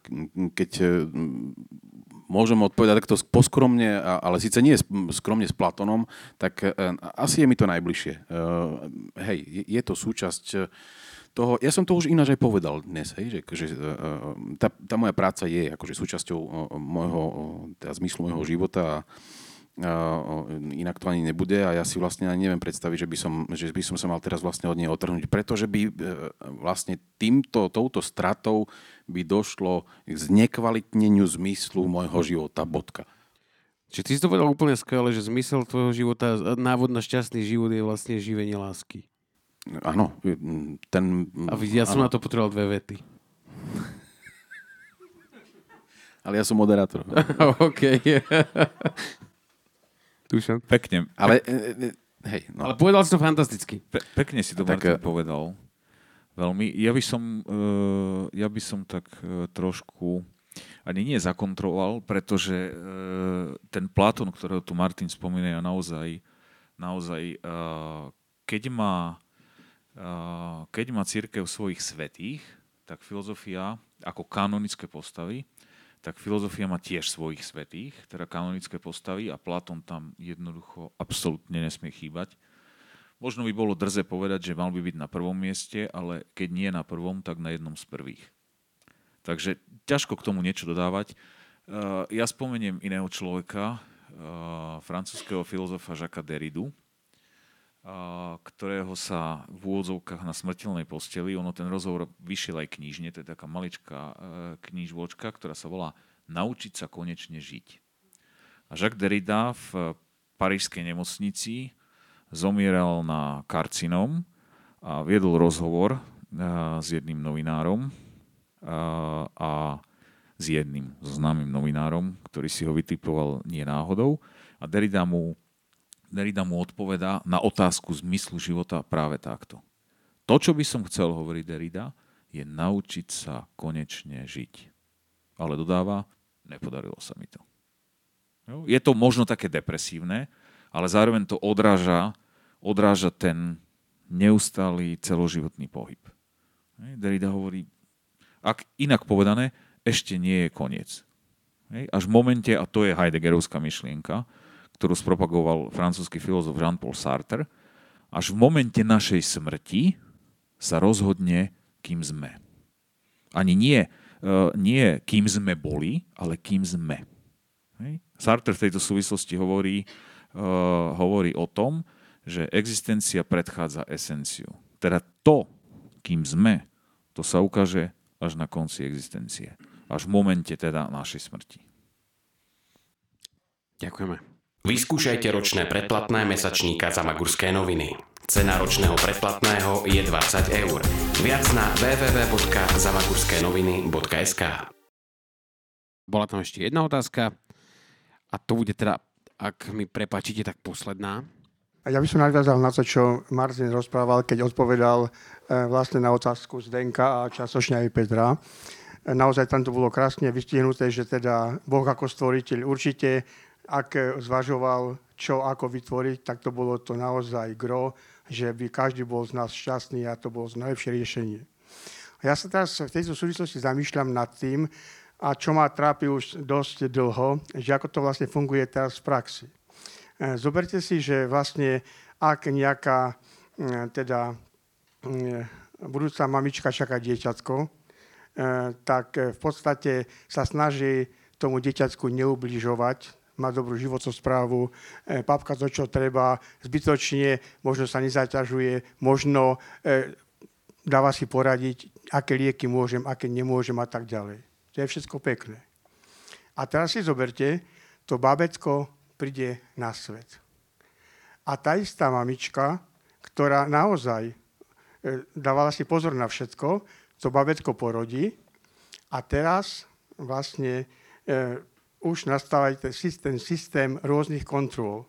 To znamená, e, musí s tým babeckom na takú e, kontrolu, hen takú kontrolu, niekedy dať tú nejakú tú injekciu, niekedy nejakú tie lieky. Nie som proti liekom, ani proti injekciám. Manželka robí v lekárni. Ale sa, sa zamýšľam nad tým, či nie je toho niekedy trošku veľa a hneď naraz. Pretože ak Martin správne povedal, že stvoriteľ dal všetko to najlepšie, tak ja si myslím, že aj každé dieťa je Boží dar a nie nejaký nepodarok, ktorý musí lekárska veda vylepšiť. A to ma trápi celý život, nad tým sa zamýšľam, lebo zoberte si, mám 61 rokov a posledný raz som bol u lekára, keď som mal 15 rokov a to som sa aj zasmial v jednej situácii v kúpeloch, keď sa ma pýtal pán primár, a čo vám vtedy bolo? No výstupná prehliadka z základnej školy. Viete, takže naozaj okrem zubného nepoznám lekára a to nie je moja zasluha. Ja na to mám recept, veľmi silná viera v Pána Boha a pozitívne myslenie. A preto si myslím, že jednoducho e, skúsme e, brať život taký, že ten Boh milujúci nám nedáva tu na nejaké, prepáčte za slovo, nepodarky, ale Božie dary. A preto e, skúsme e, sa nad tým zamyslieť, že všetkého niekedy veľa škodí. Aký máte názor na to vy, aj keď ste možno trošku mimo témy? Ďakujem. To sme možno zase trošku späť, možno aj pri medicíne, ale, ale skúste, aké máte na to názor? Hej, hej, hej. Vďaka, Marian, za, za otázku. Je podnetná. Áno, áno, to je presne súčasť. E, možno, možno si dopovedal to, čo som nedopovedal ja. Ale e, ak to kladíš teda ako otázku, tak e, ja by som zhruba povedal asi toto. Um, to, či to niekedy nie je veľa, o tom my nerozhodujeme. ak si tu vlastne do hry vpustíme presne ten stvoriteľský akt a budeme rozmýšľať akože v intenciách toho stvoriteľského aktu, a ak zároveň pripustíme to, že e, Boh nemôže konať inak ako najlepšie, tak všetko, čo je, vrátanie toho, čo sa deje, je najlepšie a my sme bytosti, ktoré sme, ktoré sme konečné, na rozdiel od Boha, ktorý je nekonečný. Nie je v našej schopnosti pochopiť všetko, čo sa deje, aj napriek tomu, že nič nie je bez dôvodu, všetko má svoj dôvod, ale tým najvyšším dôvodom je ten, ktorý to celé zapričinil. Práve preto, pretože, a teraz prečo Boh stvoril tento svet ako najlepší z možných svetov? No pretože je tam práve ten koncept tej lásky. Nie? Akože, to si zoberte, že, že ono to vlastne je súčasťou, súčasťou tej dogmatiky kresťanskej. Je, akože, že, e, alebo v osobe Ježíša Krista je, že akože Boh miloval svojho, svojho jednorodeného syna a teraz mi pomôže, že to, jak to ďalej. Jo, mm, boh tak miloval svet, že na ňo poslal áno, áno, áno, áno, áno, áno, a tak ďalej, ktorý tu proste zažíva nejaký príbeh, hej, ktorý musí podstúpiť akt smrti, keď už sme pri tom, samozrejme, že hej. Ale toto je súčasť Božieho plánu, ale nám, nám neprislúcha proste akože zdôvodňovať, prečo to takto je. Hej? Ako, pokiaľ príjmeme myšlienku toho, že, že všetko má svoj dôvod, že teda nič nie je bez dôvodu a že tento svet je najlepší z možných svetov, tak všetko, čo sa udeje v tomto svete, sa deje ako najlepšie z možných, aj napriek tomu, že tu máme vojny, aj napriek tomu, že tu máme proste zlo, ale to zlo pôsobíme my, pretože my sme konečné bytosti a konečnom dôsledku máme slobodnú voľu, ktorá sa môže obrátiť v prospech dobra alebo v prospech zla. Ale Boh v tomto prípade neprihliada na konkrétnu osobu, ale prihliada na celok. V tomto je to trošku egoistické.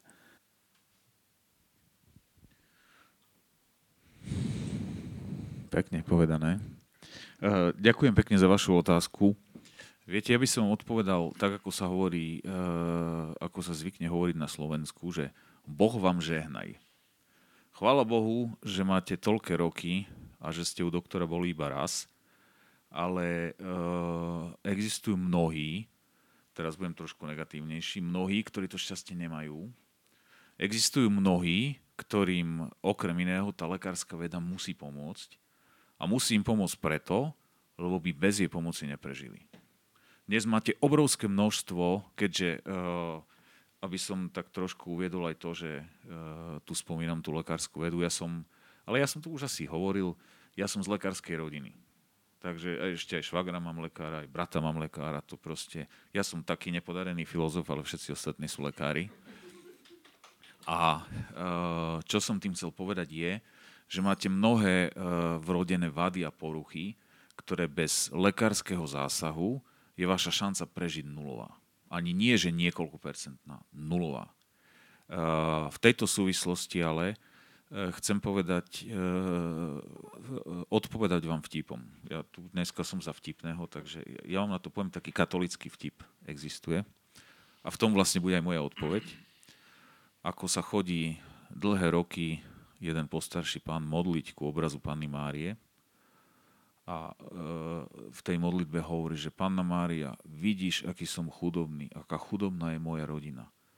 Prosím ťa pekne, pomôž nám, pomôž nám k tomu, aby sme vyhrali nejaké peniaze. No a takto to robí roky, až sa z toho obrazu ozve. Prosím ťa pekne, spravda, čo preto aj ty, podaj tiket. No, takže povedal by som to asi tak, že, že, že pomôž si človeče, aj pán Boh ti pomôže. To tiež na Slovensku platí. Takže vďaka za vašu otázku. No Dušan, ty si povedal, že, že si taký nepodarený filozof, hej, lebo všetci tvoji ako súrodenci otec, mama, že si také rodiny, to si na tom dobre, lebo ja som mal byť Katarína. Teraz zažívaš pomerne smutné obdobie, Dušan, pretože celá tvoja rodina bude mať dvihnuté platy, len ty ako doktor filozofie. No mne to hovor. Ešte, že sú moji rodičia dôchodcovia, inak by som to neprežil. Podaj tiket. No dobre, uh, ja myslím, že takto veselo by sme mohli teda aj túto debatu završiť. Páni, uh, chcem sa vám veľmi pekne poďakovať, pretože uh, bola to tretia diskusia počas tohto roka. Ja som veľmi vďačný aj teda katedre filozofie vašej vysokej školy, že sme mohli tieto, tieto diskusie takýmto spôsobom absolvovať. Ja som veľmi rád, že tieto diskusie si našli aj poslucháča a diváka, pretože nie je úplne samozrejme na takýto ťažký žáner nájsť publikum, ale v Ramagu Atelieri sa to podarilo, takže ďakujem všetkým divákom, ktorí teda prišli a um, musím povedať, že máme aj grant na to, aby sme fungovali ďalší rok a nehovorím, že vám to teda vyrieši finančnú situáciu, ale, uh, ale mne možno trochu áno. Prepáč, Dušan. Ale ja ti doprejem, Lukáš, ja sa z toho teším. Ďakujem. Ak, ak, ti, ak si vezmem slovo, ti ho ukradnem, tak uh, myslím, že hovorím aj za Martina. Veľmi pekne ďakujeme za pozvanie. Uh, veľmi sa tešíme, ja vás osobne sledujem aj na facebookovej stránke, takže tešíme sa z úspechu ateliéru Ramagu. No a samozrejme, že ďakujeme všetkým tým, ktorí prišli, pretože nie je to ľahká téma a to, že ste boli ochotní obetovať uh, svoj voľný čas na počúvanie e, tohto typu debat, tak za to môžeme byť iba vďační. Takže ďak, my ďakujeme vám. Tak teda, veľká vďaka. Martin. Uh, Martin, a musím povedať, že Martin je, je uh, otcom tejto myšlienky, aby sme takéto záležitosti uh, mohli, mohli organizovať. Takže Martin, keď si ďakujeme, tak tá vďaka teda um, musí padnúť aj na tvoju hlavu, lebo, lebo uh, ty, si, ty si s týmto prišiel. Uh, chceš mať ešte záverečné slovo? Vidím, že sa nadýchuješ. Nie, ako ja to lepšie, ako to Dušan vlastne završil. Samozrejme, vďaka patrí vám, pretože nebyť vás, no, tak my tu nie sme. Ale teda boli by sme tu, no ale... Ale ako by to vyzeralo, takže ešte raz vďaka. Ja pevne verím, že podobnom duchu sa budú vlastne niesť aj ďalšie takéto stretnutia presne v rámci tohto projektu. Um, ja si myslím, že to je naše spoločné dieťa toto tu. Ako je, myšlienka bola, myslím si, že jasná. A ja si už presne nepamätám, že kto z ňou prišiel, ale my sme už mali častokrát takéto debaty, že bolo by dobre spraviť takýto formát, tak ja mu prajem a prajem aj ateliéru Ramagu práve preto, pretože toto je jedno úžasné miesto, v ktorom ja sa naozaj cítim ako doma. A to nie preto, pretože som rodák zo Spiskej Starej Vsi, ale preto, pretože už sme tu odohrali aj niekoľko koncertov s kapelou, v ktorej hram a môžem povedať za všetkých, aj tých, ktorí prišli ako bedňáci a, a nehrali s nami, že každý jeden e, spomína na Ramagu ako na miesto, ktoré má ducha. A toho tvoríte aj vy, pochopiteľne, pretože ste tu a ja si myslím, že v takomto, v takomto prostredí um, sa človek cíti naozaj iba príjemne a ja pevne verím, že ste strávili takto príjemný večer aj napriek tomu, že ste ho mohli stráviť inak. Takže ešte raz vďaka vďaka všetkým. Martin Škára a Dušan Ruška, ďakujeme veľmi pekne a pokojne ešte ostaňte na víno. Ďakujeme pekne.